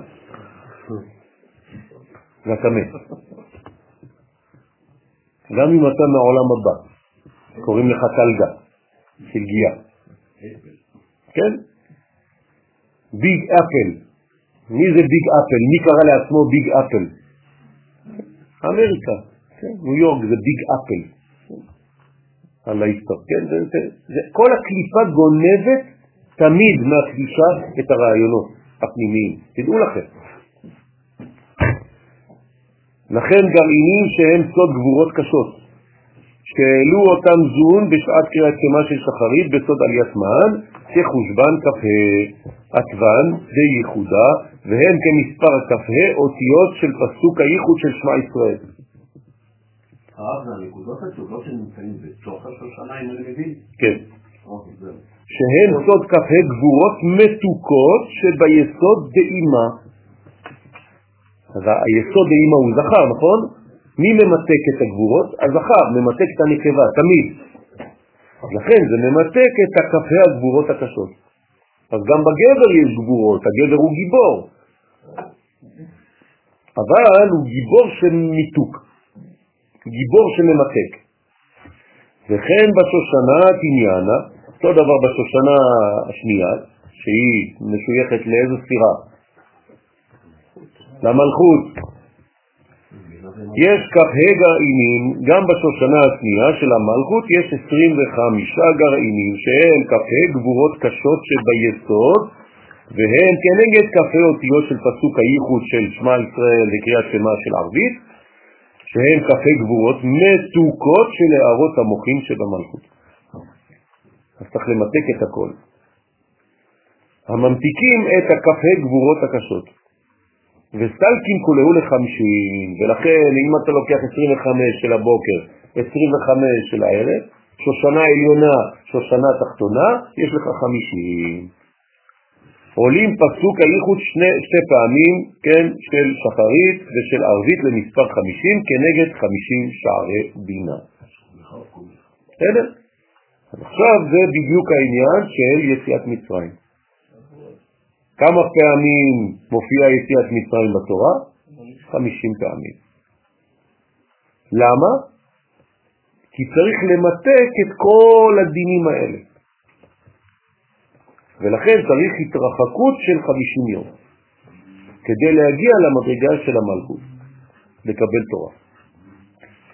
ודא בית דה בראשית, כל זה נכלל בתוך הבית של בראשית. מה זה אותה בית? שתי שושנים. שושנה עליונה, שושנה תחתונה. בסדר? וביניהם יש ראשית. מה?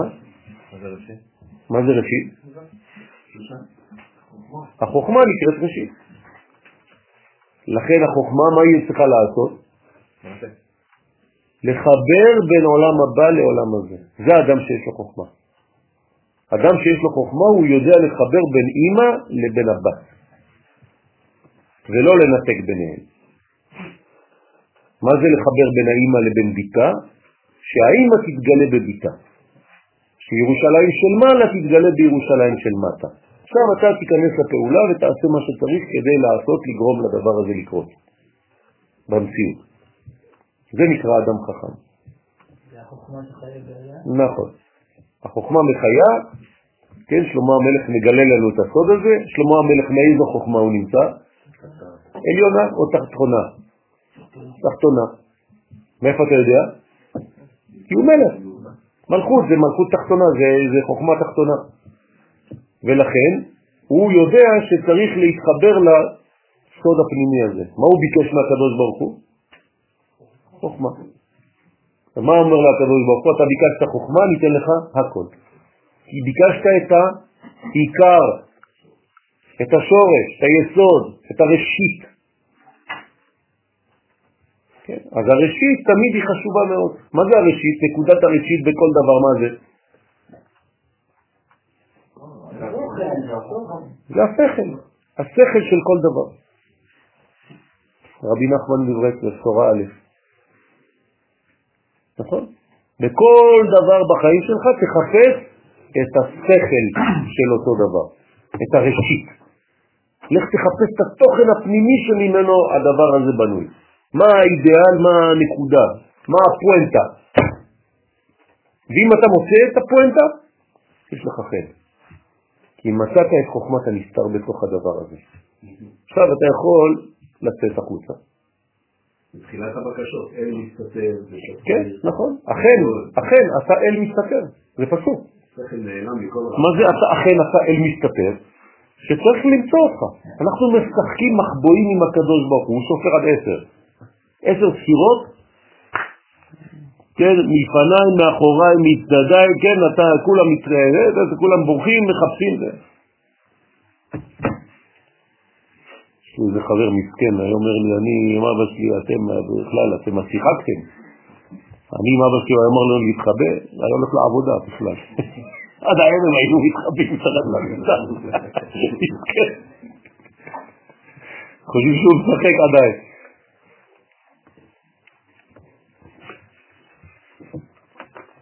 לכן זה הסיכון של הכל, בית בבראשית.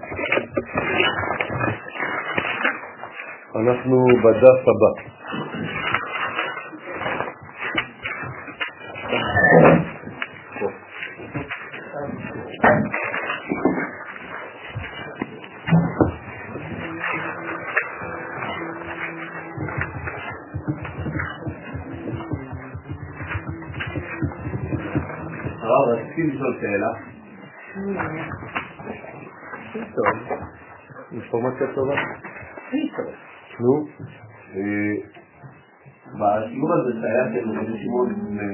יחד עם החברים, שדיבר על על אה, הבית הראשון והבית השני.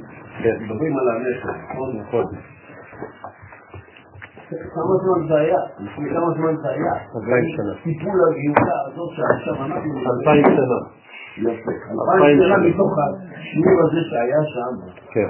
אני אומר, איך הם הם ידעו שזה לא יבוא קרוב, מן הסתם. לא. הם לא מדברים על זה, הם לא, הם, הם לא, לא מתעסקים בזה, הם רוצים להביא את הגאולה בזמנם. רק שרבי שמעון בר יוחאי יודע שהוא במצב שהוא לא יכול להביא את הגאולה עכשיו. למה? כי אין מלכות בעם ישראל בארץ ישראל. אין עצמאות. אתם מבינים שרבי שמעון בר יוחאי היה חייל? כל התלמידים, כל רבי עקיבא, כל הגדולים האלה, מה הם היו? חיילים. בשביל מה הם היו חיילים? כדי להביא עצמאות מדינית למדינת ישראל. אבל אולי הם לא הצליחו. זהו, אז לכן הוא, אז מה הוא עשה? הוא גנז את כל הזוהר הזה בתוך קופסה. כל הגאולה הזאת בתוך קופסה קוראים לזה הזוהר. אז עכשיו אנחנו פותחים את זה. אנחנו עכשיו בתיקון 26, כן? סיימנו את תיקון 25. אז עכשיו אנחנו צריכים להבין שזה סוד הבניין. אז מצד אחד אתה אמרת שמתחייבים להיות בשמחה. בוודאי. השמחה היא דבר שהוא עצמותי לכל המהלכים. עבדו את השם בשמחה. מי שאינו עובד את השם בשמחה, יש לו בעיה. תחת אשר לא עבד. כן. אז אם אנחנו אומרים שגנז את זה, סוג מסוים של סחר. בוודאי, לכן זה היה בגלות. במשך אלפיים שנה היה הזוהר בגלות, עד שעכשיו התגלה לעינינו, ועוד חסרים כמה פרטים רציניים. אז יש, יש לזה סדר קוסמי, כן, אמרתי פעמיים אותו דבר, קוסמוס זה סדר, זה תרגום, אז יש סדר קוסמי, לא חשוב, וזה כאן, מתי שצריך להגיע זה מגיע. אז עכשיו זה פה, בפנינו, אנחנו לא יכולים להמשיך להתעלם. תבינו שהזוהר זה כמו מדינת ישראל. מי שהיום לא לומד זוהר זה כמו שאתה אומר לא קיים מדינה. אין דבר כזה, זה קיים, זהו, אתה עכשיו זה, זאת מציאות. גם פה הזוהר עכשיו יצא, זה הזמן עכשיו להתחיל להיכנס לשם. אתה לא יודע להיכנס לפה, כנס לאורות. אתה לא יודע להיכנס לאורות, כנס לתניא, כנס לליקוטי מוהר"ן, כנס בצורה כלשהי לעניין הזה. היה בסדר? הצלחתם? טוב. ברוך השם. רק בעזרת השם וביד השם. תיקון 26, בעזרת השם. אז אנחנו עכשיו בד בבד עם הופעת שם הוויה. נכון? מתי מופיע שם הוויה? ביציאת מצרים. אז הנה, אנחנו בדיוק באותו מקום. נכון? ואירע. פרשת ואירע, לא? ואירע אל אברהם, אל יצחק ואל יעקב ואל שדי ושמי י' כ' ו' כ' לא נודעתי להם. והנה אנחנו עכשיו זוכים ל... כן נודעתי להם, י' כ' ו' כ', תיקון 26, בעזרת השם. כי זו הגאולה האחרונה. בראשית, בית שושנה, חמש עלים דילה ראשית. בראשית לחושבן זעיר, בחנוך תלת עשר. חוכים דילה, תלת עשר טבין מן אלוהים ועד אלוהים.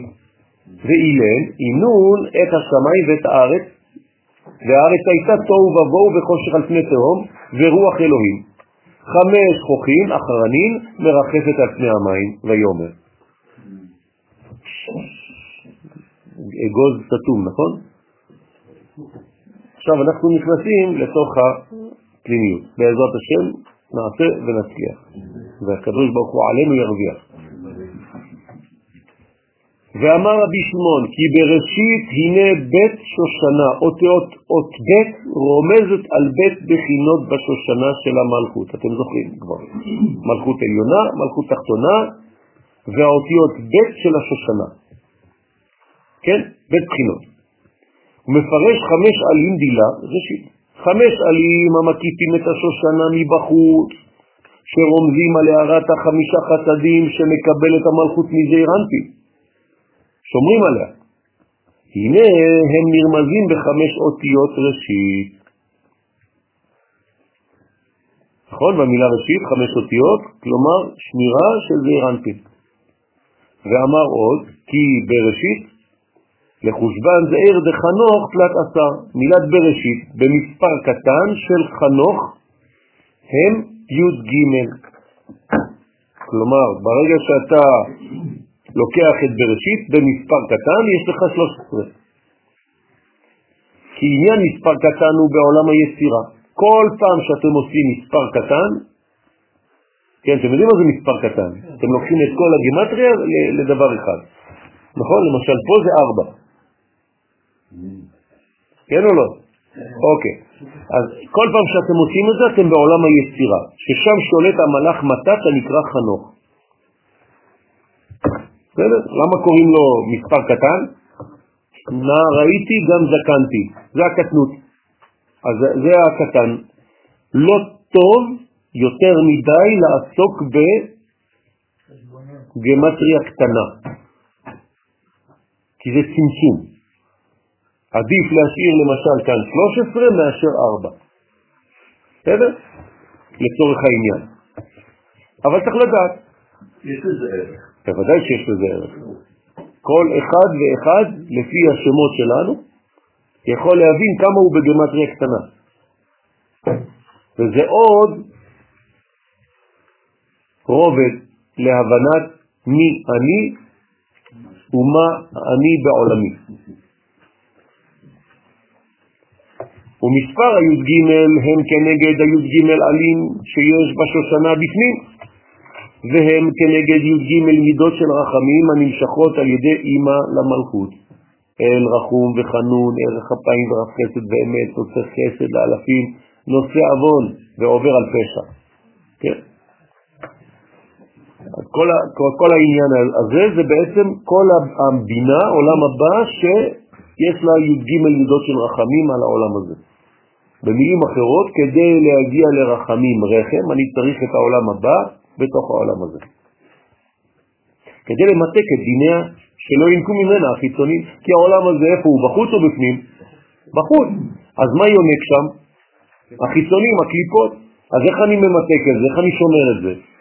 הפנימיות שומרת על החיצוניות. אתם מבינים את זה? יותר ממה שאתה שומר שבת, השבת שומרת עליך. מי אמר את זה? אף אחד לא יודע. זה לא רב שאמר את זה. השבת עצמם. זה אחד העם. בסדר? ואמר עוד, חוכים דילה, וזה נכון. אה? כן, כן, נכון. כן. ואמר עוד חוכים בילה, י"ג, חוכים שיש לה מלכות, מה זה חוכים? קוצים, נכון? יש לה גם כן י"ג חוכים. רוצה לומר כנגד י"ג מידות של רחבים שהיא מקבלת על ידי אימא מאריך אנפין, תשימו לב, גם מה שהיא מקבלת מאימא, אימא קיבלה בעצמה מאיפה? מאריך, מהחוכמה, מאבא. יש במלכות י"ג גבורות קשות שאינן ממותקות. אז יש גבורות ממותקות ויש גבורות שאינן ממותקות. תלת עשר תבין מן אלוהים ועד אלוהים, כנגד י' ג', כן? מה זה מן אלוהים עד אלוהים? יפה. יש י"ג מילים, תיבות, שיש מן אלוהים ראשון עד אלוהים שני. ואילן אינון ואלו הם את השמיים ואת הארץ. הנה.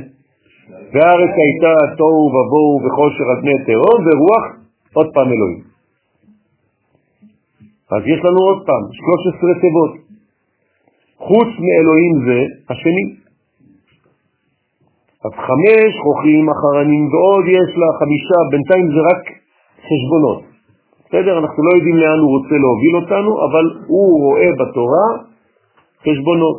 הזוהר אומר, התורה לא כתובה סתם, הכל מתוכנן, מדויק, אם יש פה מילים, אותיות, הכל במינון. אז בינתיים הוא מפרק לנו את כל החבילה הזאת כדי לראות ממה זה בנוי בפנים. אז יש לה חמש חוכים אחרים, כלומר עוד קוצים, שהם סוד חמש גבורות שלה, כנגד החמישה חסדים שמקבלת מזעיר אנפין. והם נרמזים בחמש תיבות האחרונות, אחרות שהן מרחפת על פני המים ויומר. אוקיי, כל זה היה טכני. מה עכשיו אנחנו עושים עם כל זה? ואתה מפרש הפסוק כשושנה בין החוכים. כן? שואל. מה היא, היא בין החוכים? למה השכינה היא כשושנה בין החוכים? שושנה זה השכינה. למה השכינה נמצאת בין החוכים? לדעתכם, בלי להסתכל בזוהר. למה צריך שהשושנה תהיה בין החוכים?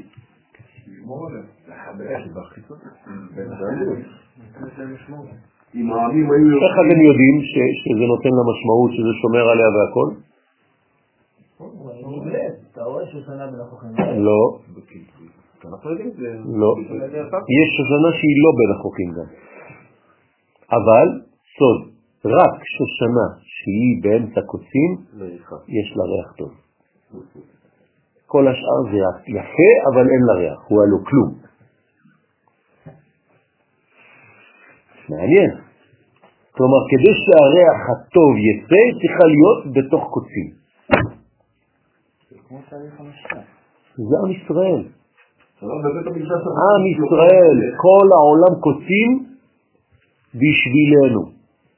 ואנחנו המוציאים את הריח הטוב שלנו בגלל שכל העולם שונא אותנו קוצים. כל הפוטנציאל שלנו יוצא. כל הזמן שאנחנו ממציאים משהו, מאיפה אנחנו ממציאים את זה? בגלל שדחקו אותנו לפינה כדי להמציא את הדבר הזה, נכון? למה אנחנו ממציאים דברים? כי פעם היה לך פיגוע כזה, אז עשינו חשבון. כדי שזה לא יקרה, בוא נמציא את זה. פעם היה דבר כזה, עשינו עוד פעם חשבון, עשינו עוד סטארט-אפ חדש. כל קוץ מוציא מאיתנו מיץ חדש.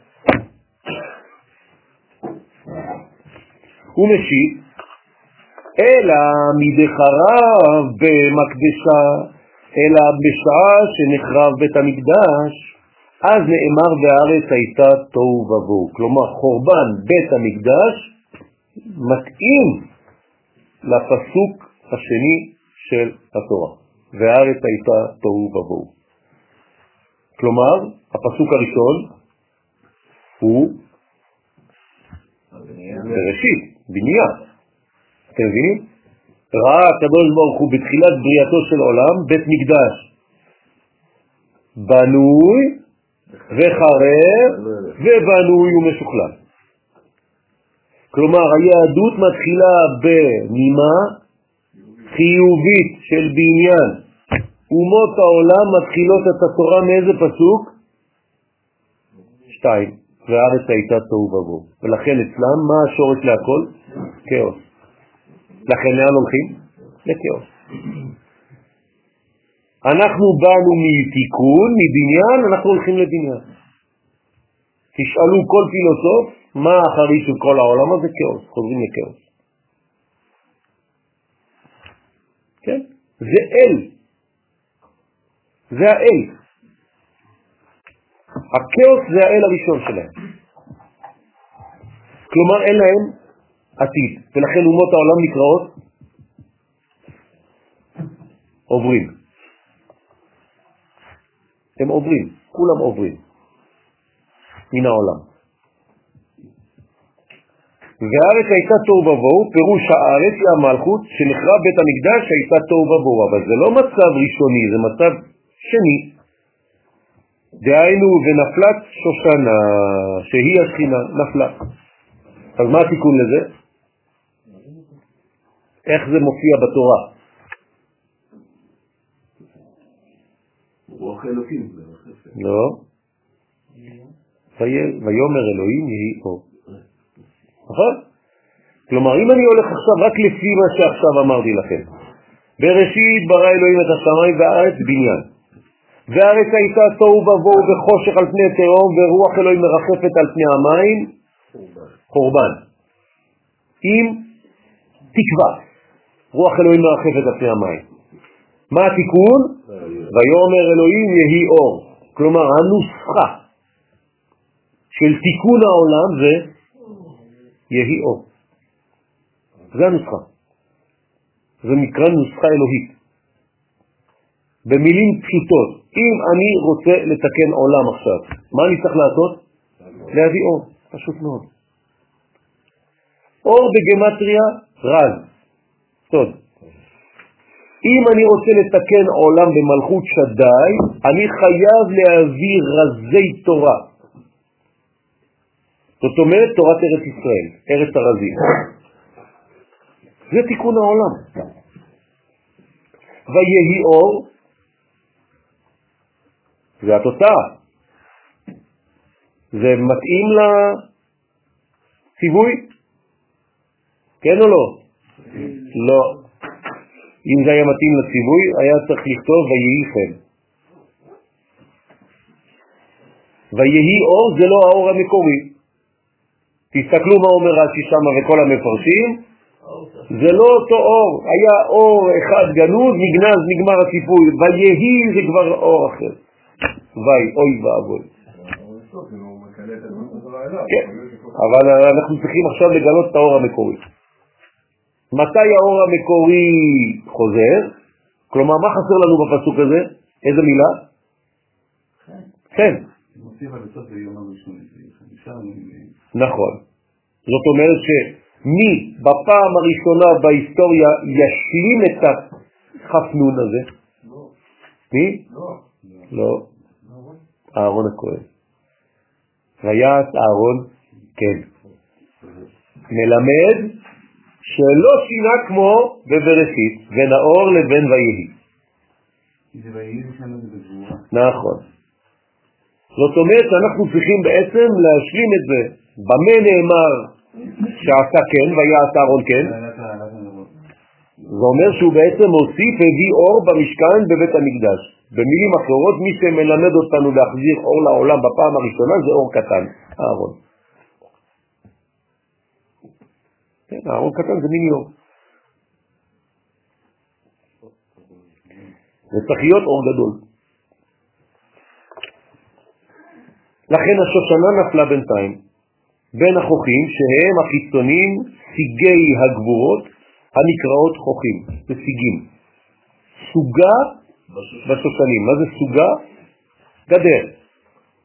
סיגים זה גדרות. כלומר, יש לנו שושנה והיא עטופה בגדר המערכת.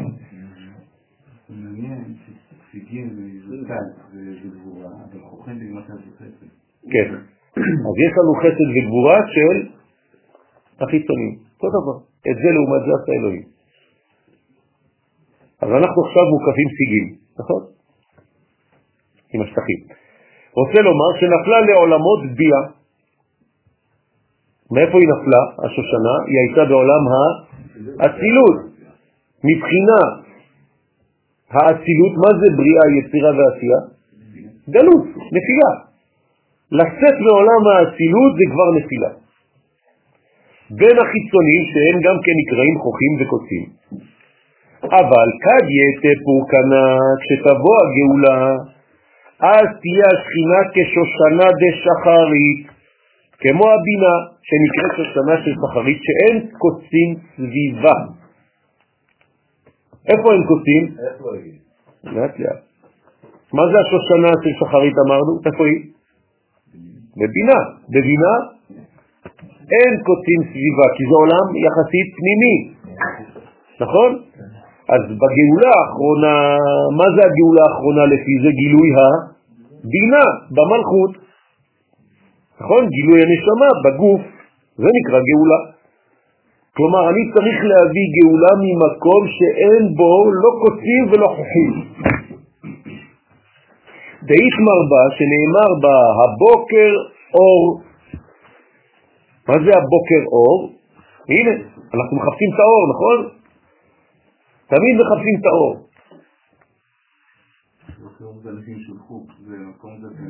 נכון, זה לא פשוט. איפה, מאיפה נלקח הפסוק הזה, הבוקר אור?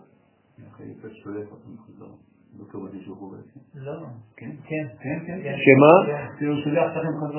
הביתה. נכון? מה זה אומר? מה זה אומר? מה זה אומר? זה מיני יציאה מהגלות. נכון? גם אם זה לא שלם בינתיים. עכשיו, מה יש בהמתחות שלהם? כסף. כלומר, יצאו עם ברורים. מה לא בורר עדיין שם? מה לא נברר עדיין שם? יוסף עצמו. היסוד עצמו נמצא עדיין בגלות. הוא שולח אותם, אבל הוא עדיין שם. אז זה התחלה.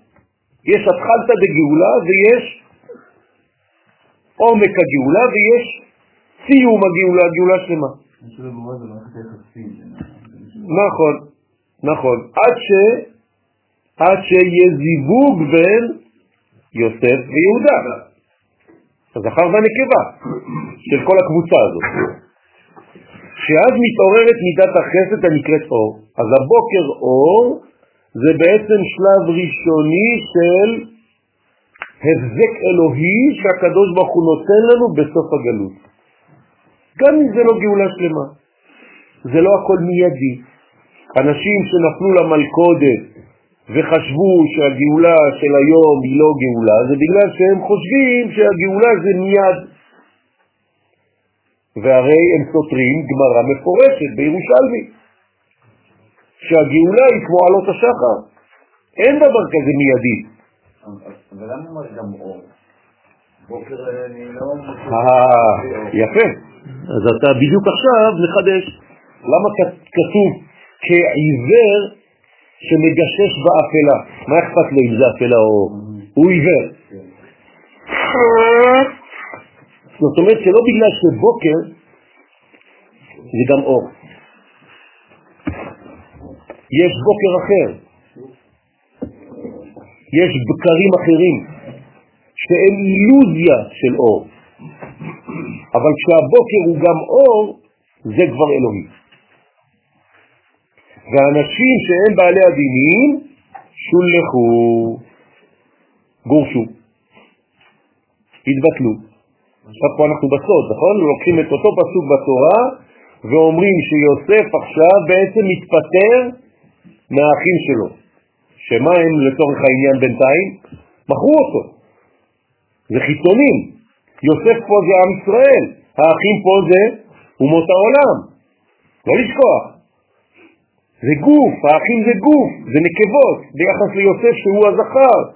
כלומר, הישראל היחיד בכל הסיפור הזה זה יוסף. אז הם מכרו אותו, האישה מכרה את הגבר, הגוף מכר את הנשמה, קין הרג את הבל. זה אותו דבר. אתם איתי או שאני מדבר לבד? אוקיי? אז עכשיו יוסף צריך בשלב הראשון להתפטר מאותם כוחות. כלומר, כל ההלוך ושוב הזה שהוא עושה עם האחים שלו זה רק כדי למתק את כל הדינים שהיו עליהם, בגלל מה שהם עשו. וכל החוויה הזאת זה מה שאנחנו כעם נחווה בגלות. נלך מגלות זאת לגלות אחרת, ומגלות זאת לגלות אחרת, עד שבסופו של דבר תחנה סופית נחזור לבית. עכשיו אנחנו כבר בתחנה הסופית, חזרנו לבית. נכון, נכון. מה זה העצמות? העצמות, הלשד, הפנימיות, התוכן. כי יוסף כאן מסמל את מי? אמרנו, את קודשא בריחו. זה העצמות שלו. והאחים מקימים מלכות, יהודה.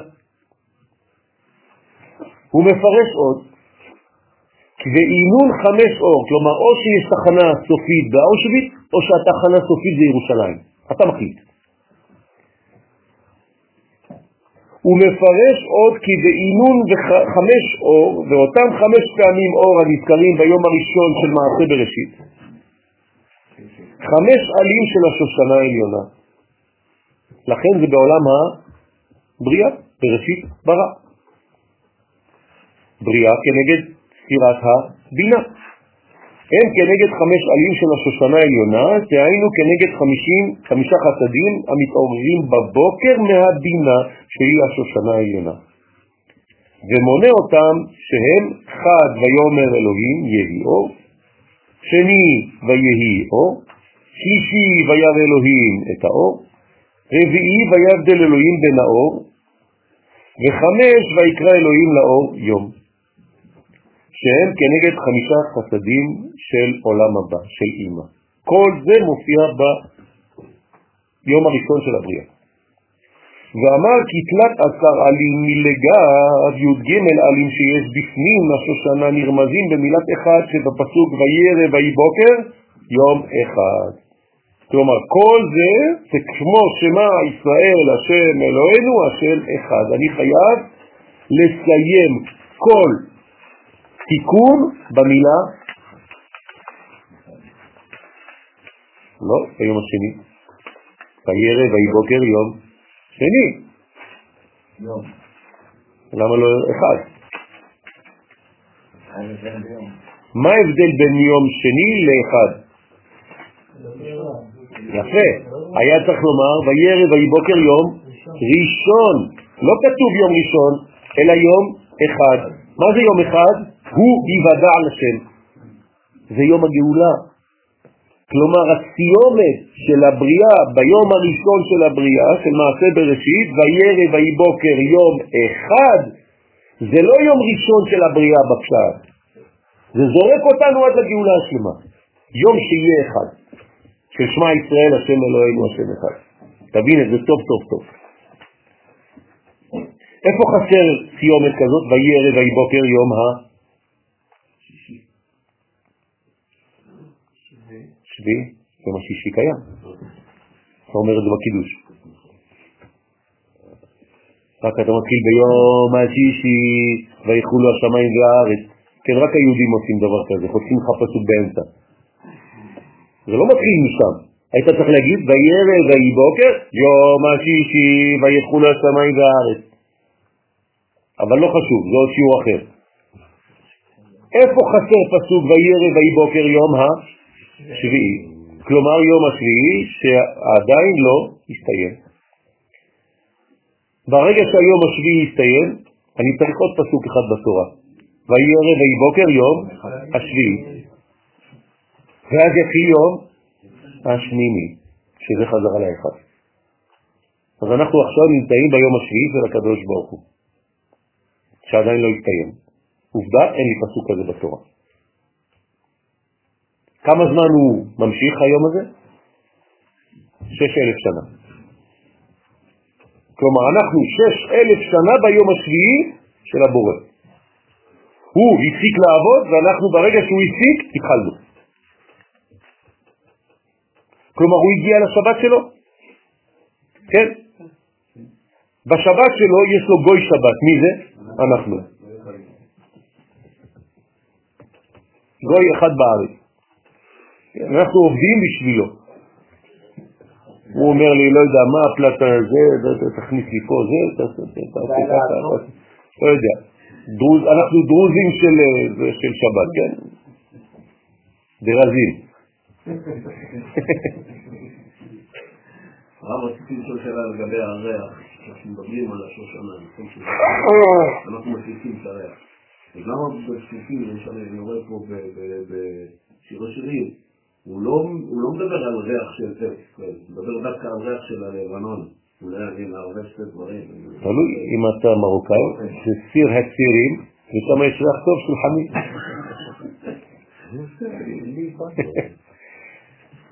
לא, אנחנו, הריח שלנו טוב רק כשאנחנו חוזרים. זה העניין.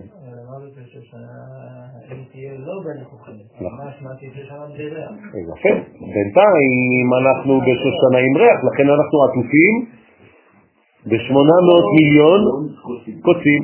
אבל אז הצלבון יהיה בלי... יפה. זה לא ריח. לא, יהיה לנו ריח בלי קוצים. זה החידוש. היום יש לנו ריח בזכות זה שיש קוצים, כלומר צריכים ללחוץ אותך כדי שתוציא מיץ. לעתיד לבוא אתה תוציא מיץ בלי לחיצה. בסדר? כמו זיתים. בלי הרבה אחוז של אה, חומציות, פחות מחמש. מחמש ומעלה אל תקנו. חבל על הכסף שלכם. אתם רוצים שמן זית טוב, זה צריך להיות שתיים וחצי, שלוש, ארבע, מקסימום.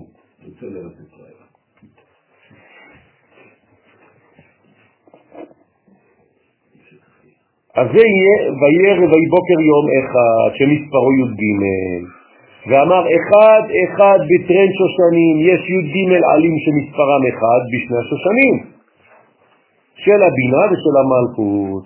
כלומר, יש אחד למעלה ואחד למטה. מי זה האחד למעלה? קודשא בריחו. בינה, כל העולמות העליונים זה מדרגה אחת. מי זה אחד למטה? עם ישראל. גוי אחד בארץ. רק, רק אתם, גוי אחד. אתה אחד למעלה, ושמך אחד. מי זה ושמך אחד? זה גילוי, פה. ומי כעמך ישראל גוי אחד בארץ. כלומר, יש אחד למעלה ויש מקבילה לאחד הלמעלה, הוא למטה. בזמן מה זה? שבת, נקרא יום אחד. גם כן, שבת נקרא יום אחד. לכן יש זוהר שצריך לקרוא אותו בערב שבת, שנקרא אחד. מאמר אתה אחד. על הזוהר, על השבת. שבת נקראת אחד. יומה של אחד. אחרי יום השביעי, יום השבת, כן, אחרי זה אין זמן. נכון. עולים למעלה, למעלה זמן. נכון, נכון. גם שלנו, לא לא יהיה יום ראשון. נכון. גם שלנו כבר, זה לא יהיה זמן כמו שאנחנו מכירים היום. נכון. לכן כל הבריאה, כל, כל הטבע זה שבע. דע י' כו' שתי פעמים, אחד עולה 26 כמספר השם הוויה, עלי תמר, על זה נאמר ביום ההוא, הנה, יהיה השם אחד ושמו אחד כמו ביום הראשון של הבריאה. כלומר אנחנו נסיים את כל הבריאה במדרגה אחדותית אחת גדולה שנבין את כל הסיפור. כלומר יראו לנו סרט של כל ההיסטוריה. כל מה שלא הבנו במשך ההיסטוריה, למה היה זה ולמה היה זה ולמה הייתה שואה ולמה היה זה ו... כן, מה שלא הבנו, גם בכללי וגם בפרטי. אתם יודעים שבפרטי מראים לכל בן אדם את כל החיים שלו ברגע שהוא נעלם, הולך מהעולם הזה? אותו דבר. בכלל, כשנגיע לזמן הגאולה יראו לנו סרט מוקרן על קירות הכותל הכל, של כל החיים. כן, אף אחד לא מובן לו הכל. אף אחד לא מובן לו הכל. אנחנו כולנו הולכים בערפל, פחות או יותר סמיך, אבל זה ערפל. יש לך אורות ערפל קדימה ואחורה. בסדר? אבל אל תדליק אותם אין ערפל. אם אתה מדליק אותם בלי ערפל אתה מקבל קנס. אבל כשיש ערפל צריך להדליק אורות ערפל. אני החלפתי רכב רק בגלל אורות ערפל. לא היה לי ברכב שעבר. אמרתי למה זה, אין אור ערפל, לא רוצה את הרכב הזה. נשבע לכם. עשיתי להם איזה אינטריזה כזאת.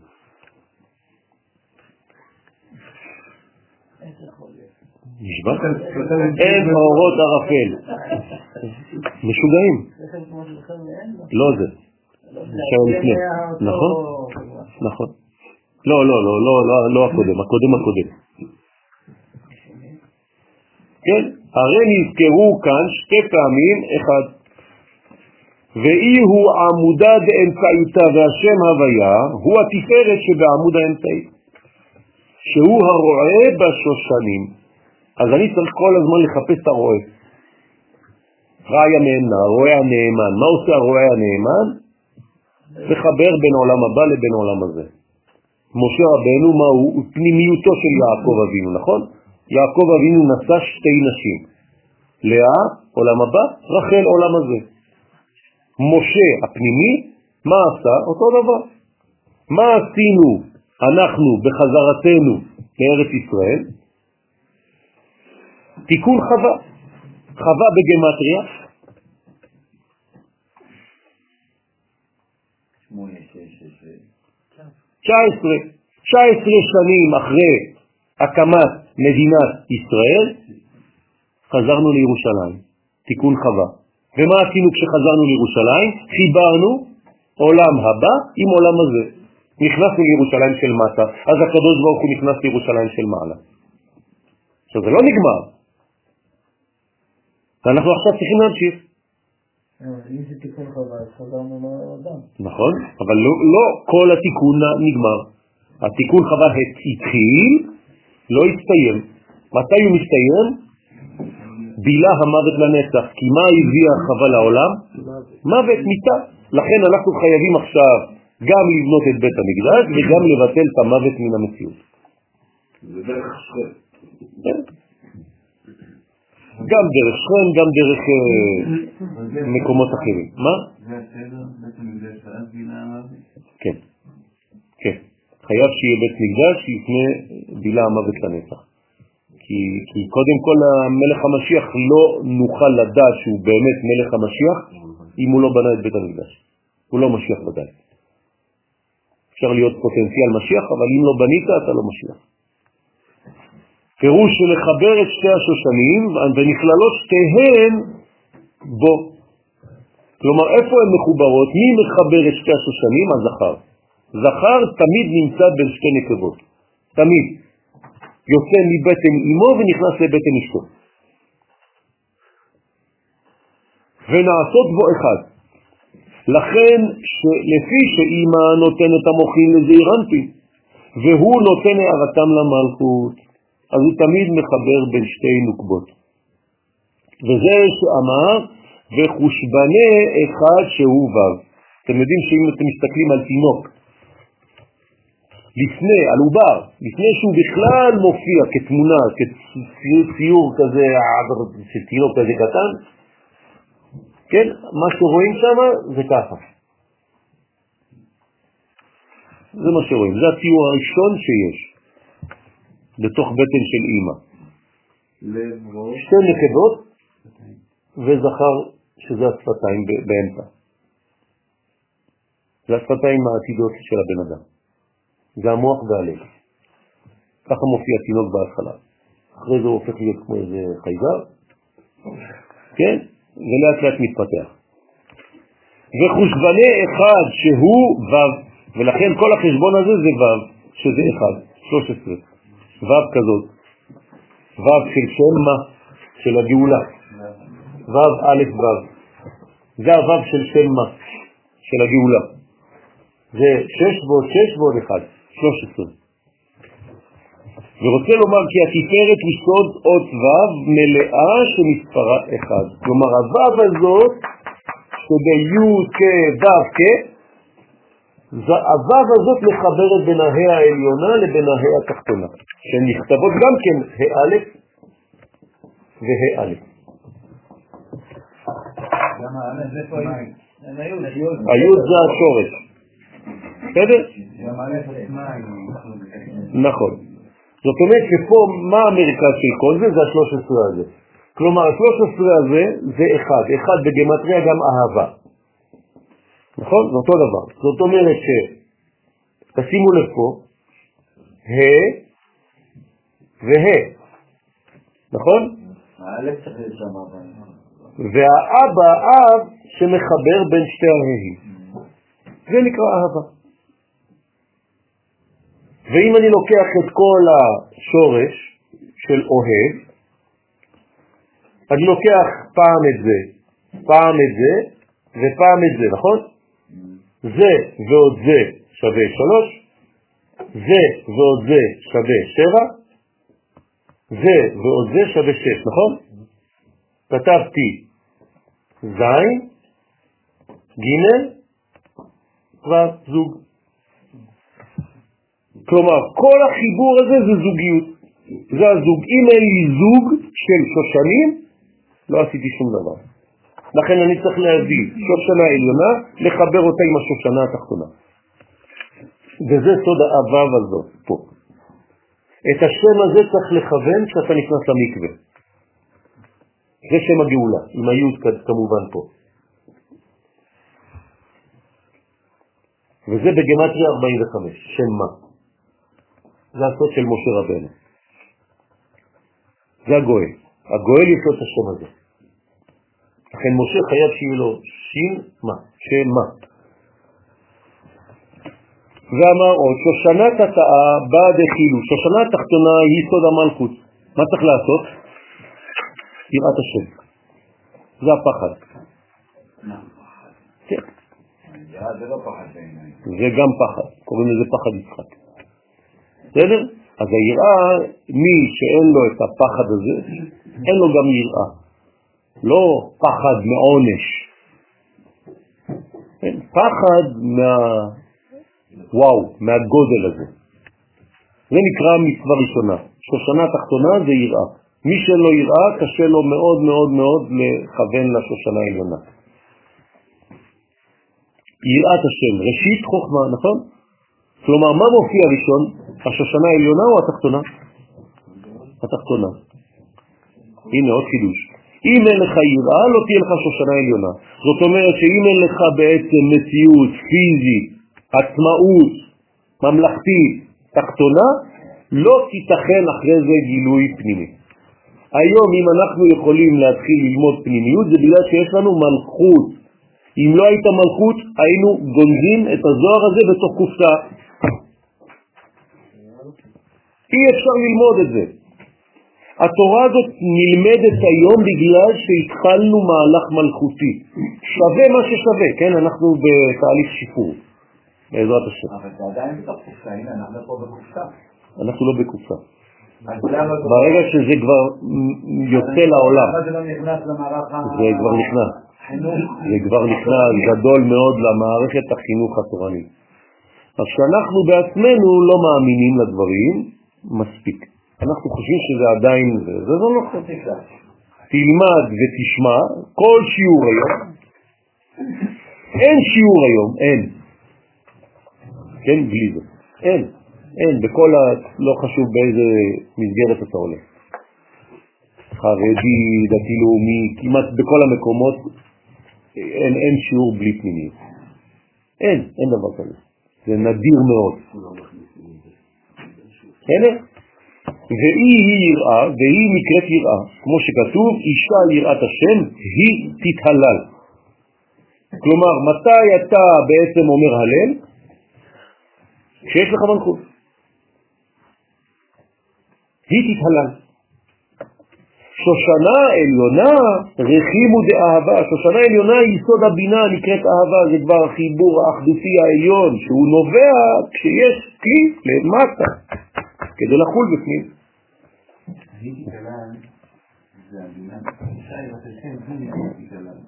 לא, האישה אני, בסדר, אבל אותה אישה שהיא יראה, יראה את השם, המלכות בעצמה. היא חייבת להלל, נכון, זה מהללת. והיא מתהללת. נכון, לא היא תהלל. יש מהלל ומתהלל. היא מהללת והיא מתהללת, נכון. נכון? היא מקבלת את, ההילולה הזאת. ובא עניין מצוות אהבת השם, ובא יתמר, ובמלכות נאמר, אם תאירו ואם תעוררו את האהבה עד שת חפץ, לא. עד האלף השישי. שת חפץ, בן איש חי. באלף השישי אומר הבן איש חי, קרוב לאמצע האלף השישי, קצת יותר מאוחר, ככה אומר בן איש חי במילים שלו. יהיה זמן של חזרת החפץ האלוהי בעם ישראל. זה בדיוק חזרתנו לארץ. פירוש שבני ישראל רוצים לעורר את האהבה מן הבינה, כלומר רוצים לקחת את העולם הבא ולהביא אותו מהר לעולם הזה ולהמשיך ממנה הערה למלכות, אבל מתי זה יהיה אפשרי? כדי ש... שיהיה לך ו', שת, מדרגה של שש. שתחפת שתתרצה לצאת מן הגלות עם בניה ישראל. בסדר? אז אתה לא צריך ללכת נגד המהלך האלוהי ולהתחבר למחבלים כדי להרוס את המדינה. יש גם כאלה, חז ושלום. מתוך עם ישראל, שמתחברים לאיראנים, שמתחברים לכל המחבלים בעולם, מנשקים אותם כדי להרוס את המדינה. הוא מפרש, במה יתון להרעלה, במה יבואו בני ישראל לעורר את השכינה כתצא מן הגלות? איך זה קורה במציאות? אומר בימינה בכוח החסד שבימין שהוא סוד האהבה נמשכת אליה מן הבינה. זה כוח פנימי שיבוא בפנימיות שאתה אפילו לא תבין מאיפה זה בא, פשוט משהו יעורר אותך. משהו מעורר את היהודי היום בגלות לשוב לארצו. אף אחד לא יודע מה זה. אין פורום, אין כלום, לא יודעים ממה זה נובע, זה לא לוגי בכלל, כי, כי הרבה יותר כיף או שקט לחיות שם. ובכל זאת באים, לא יודעים מה זה, עד שתכתב. ואי הילה ראית בהו, והשכינה אינה רוצה בהתעוררות האהבה מצד הבינה על ידי בני ישראל, עד יתרה ימיהם עד שיבוא משה רואה הנאמן. כלומר, מחכים למשיח. שהוא בעלה דמטרוניתא, שהוא הדת המתפשטת בתפארת דזעיר אנפין. כלומר, לא המשיח בגוף, אלא המשיח בכוח. כלומר, כשתתעורר הדעת, כשיתעורר הרצון הפנימי של הכתר ויתחיל לזרום, המהלך הזה יקרה. וזה מה שקרה. חסר לנו האיש. אבל לפני שהאיש בא, הריח שלו כבר נודף בעולם. שומעים את הצעדים שלו. אתם מבינים את מה שקורה? כל דודי הנה זה בא. כל. הפנימיות. לא רואים עדיין את הדוד. מדלג על הערים, מקפץ. רואים רק עקבות. לא רואים אותו עדיין. אבל זה לא חשוב. הוא כבר מתחיל להופיע. זאת הצורה. דאיתמר בה שנאמר בו ורוח אלוהים מרחפת, הוא מפרש אי הוא רוח דמשיח, הוא רוחו של משיח, דהיינו סוד הערות החסדים הנמשכות מזעירנטי למלכות להמתיק גבורותיה. היום אנחנו נמצאים במיתוק הגבורות לאט לאט. אז יש עדיין גבורות, אבל זה גבורות שלאט לאט מתמסקות. לא הרי היום כהרי לפני 70 שנה או 80 שנה, נכון? אין בכלל השוואה. עם מלאריה ומחלות וביצות ולא יודע מה. היום אנחנו כבר עמוק עמוק בתוך התהליך הזה. כן. אני לא רוצה להישמע סיפורים או סיפורת או משהו כזה, אבל הוא אומר רוח אלוהים. כן. זאת אומרת שאני יכול למצוא שם גם נשמת אלוהים ו... כן, בוודאי. בוודאי, בוודאי. הרוח זה החלק הזכרי של אלוהים, ויש למעלה מזה נשמע. אז יש גם גוף של אלוהים? הגוף של אלוהים זה ישראל. זה בדיוק העניין. אשתו כגופו, אנחנו, כנסת ישראל, בת זוגו של הקדוש ברוך הוא. מה זה בת זוגו? אשתו כגופו. כלומר, אם היית צריך לתת גוף לאלוהות, זה עם ישראל. לא בן אדם אחד. בסדר? כן. זה רושם של חטא, שנשאר. לאו דווקא. זה בניין של כלי. צריך לבנות כלי, צריך גבורות. גבורות סתם אני מבין, כן, סתם. לא כי עדיין לא מיתקו אותם, כי עדיין הזכר לא הגיע. מתי הזכר, מתי היא ממותקת? כשהזכר מגיע. אז כל הגבורה שבנתה את הכלי, עכשיו גם היא תהיה ממותקת.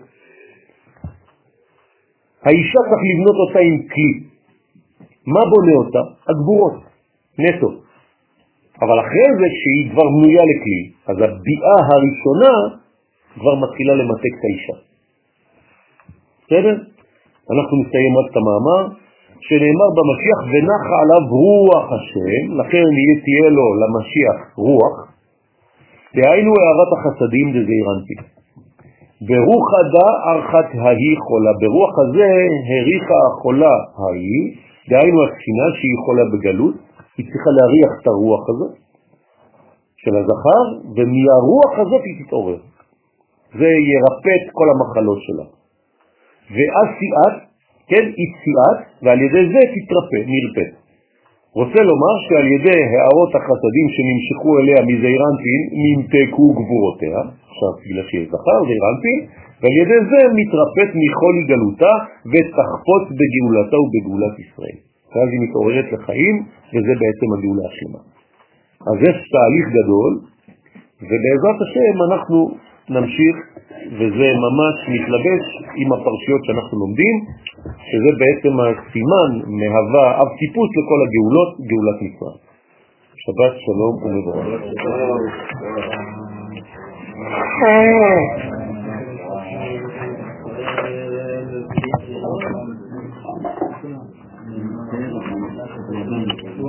אתה? אז גם אני לא.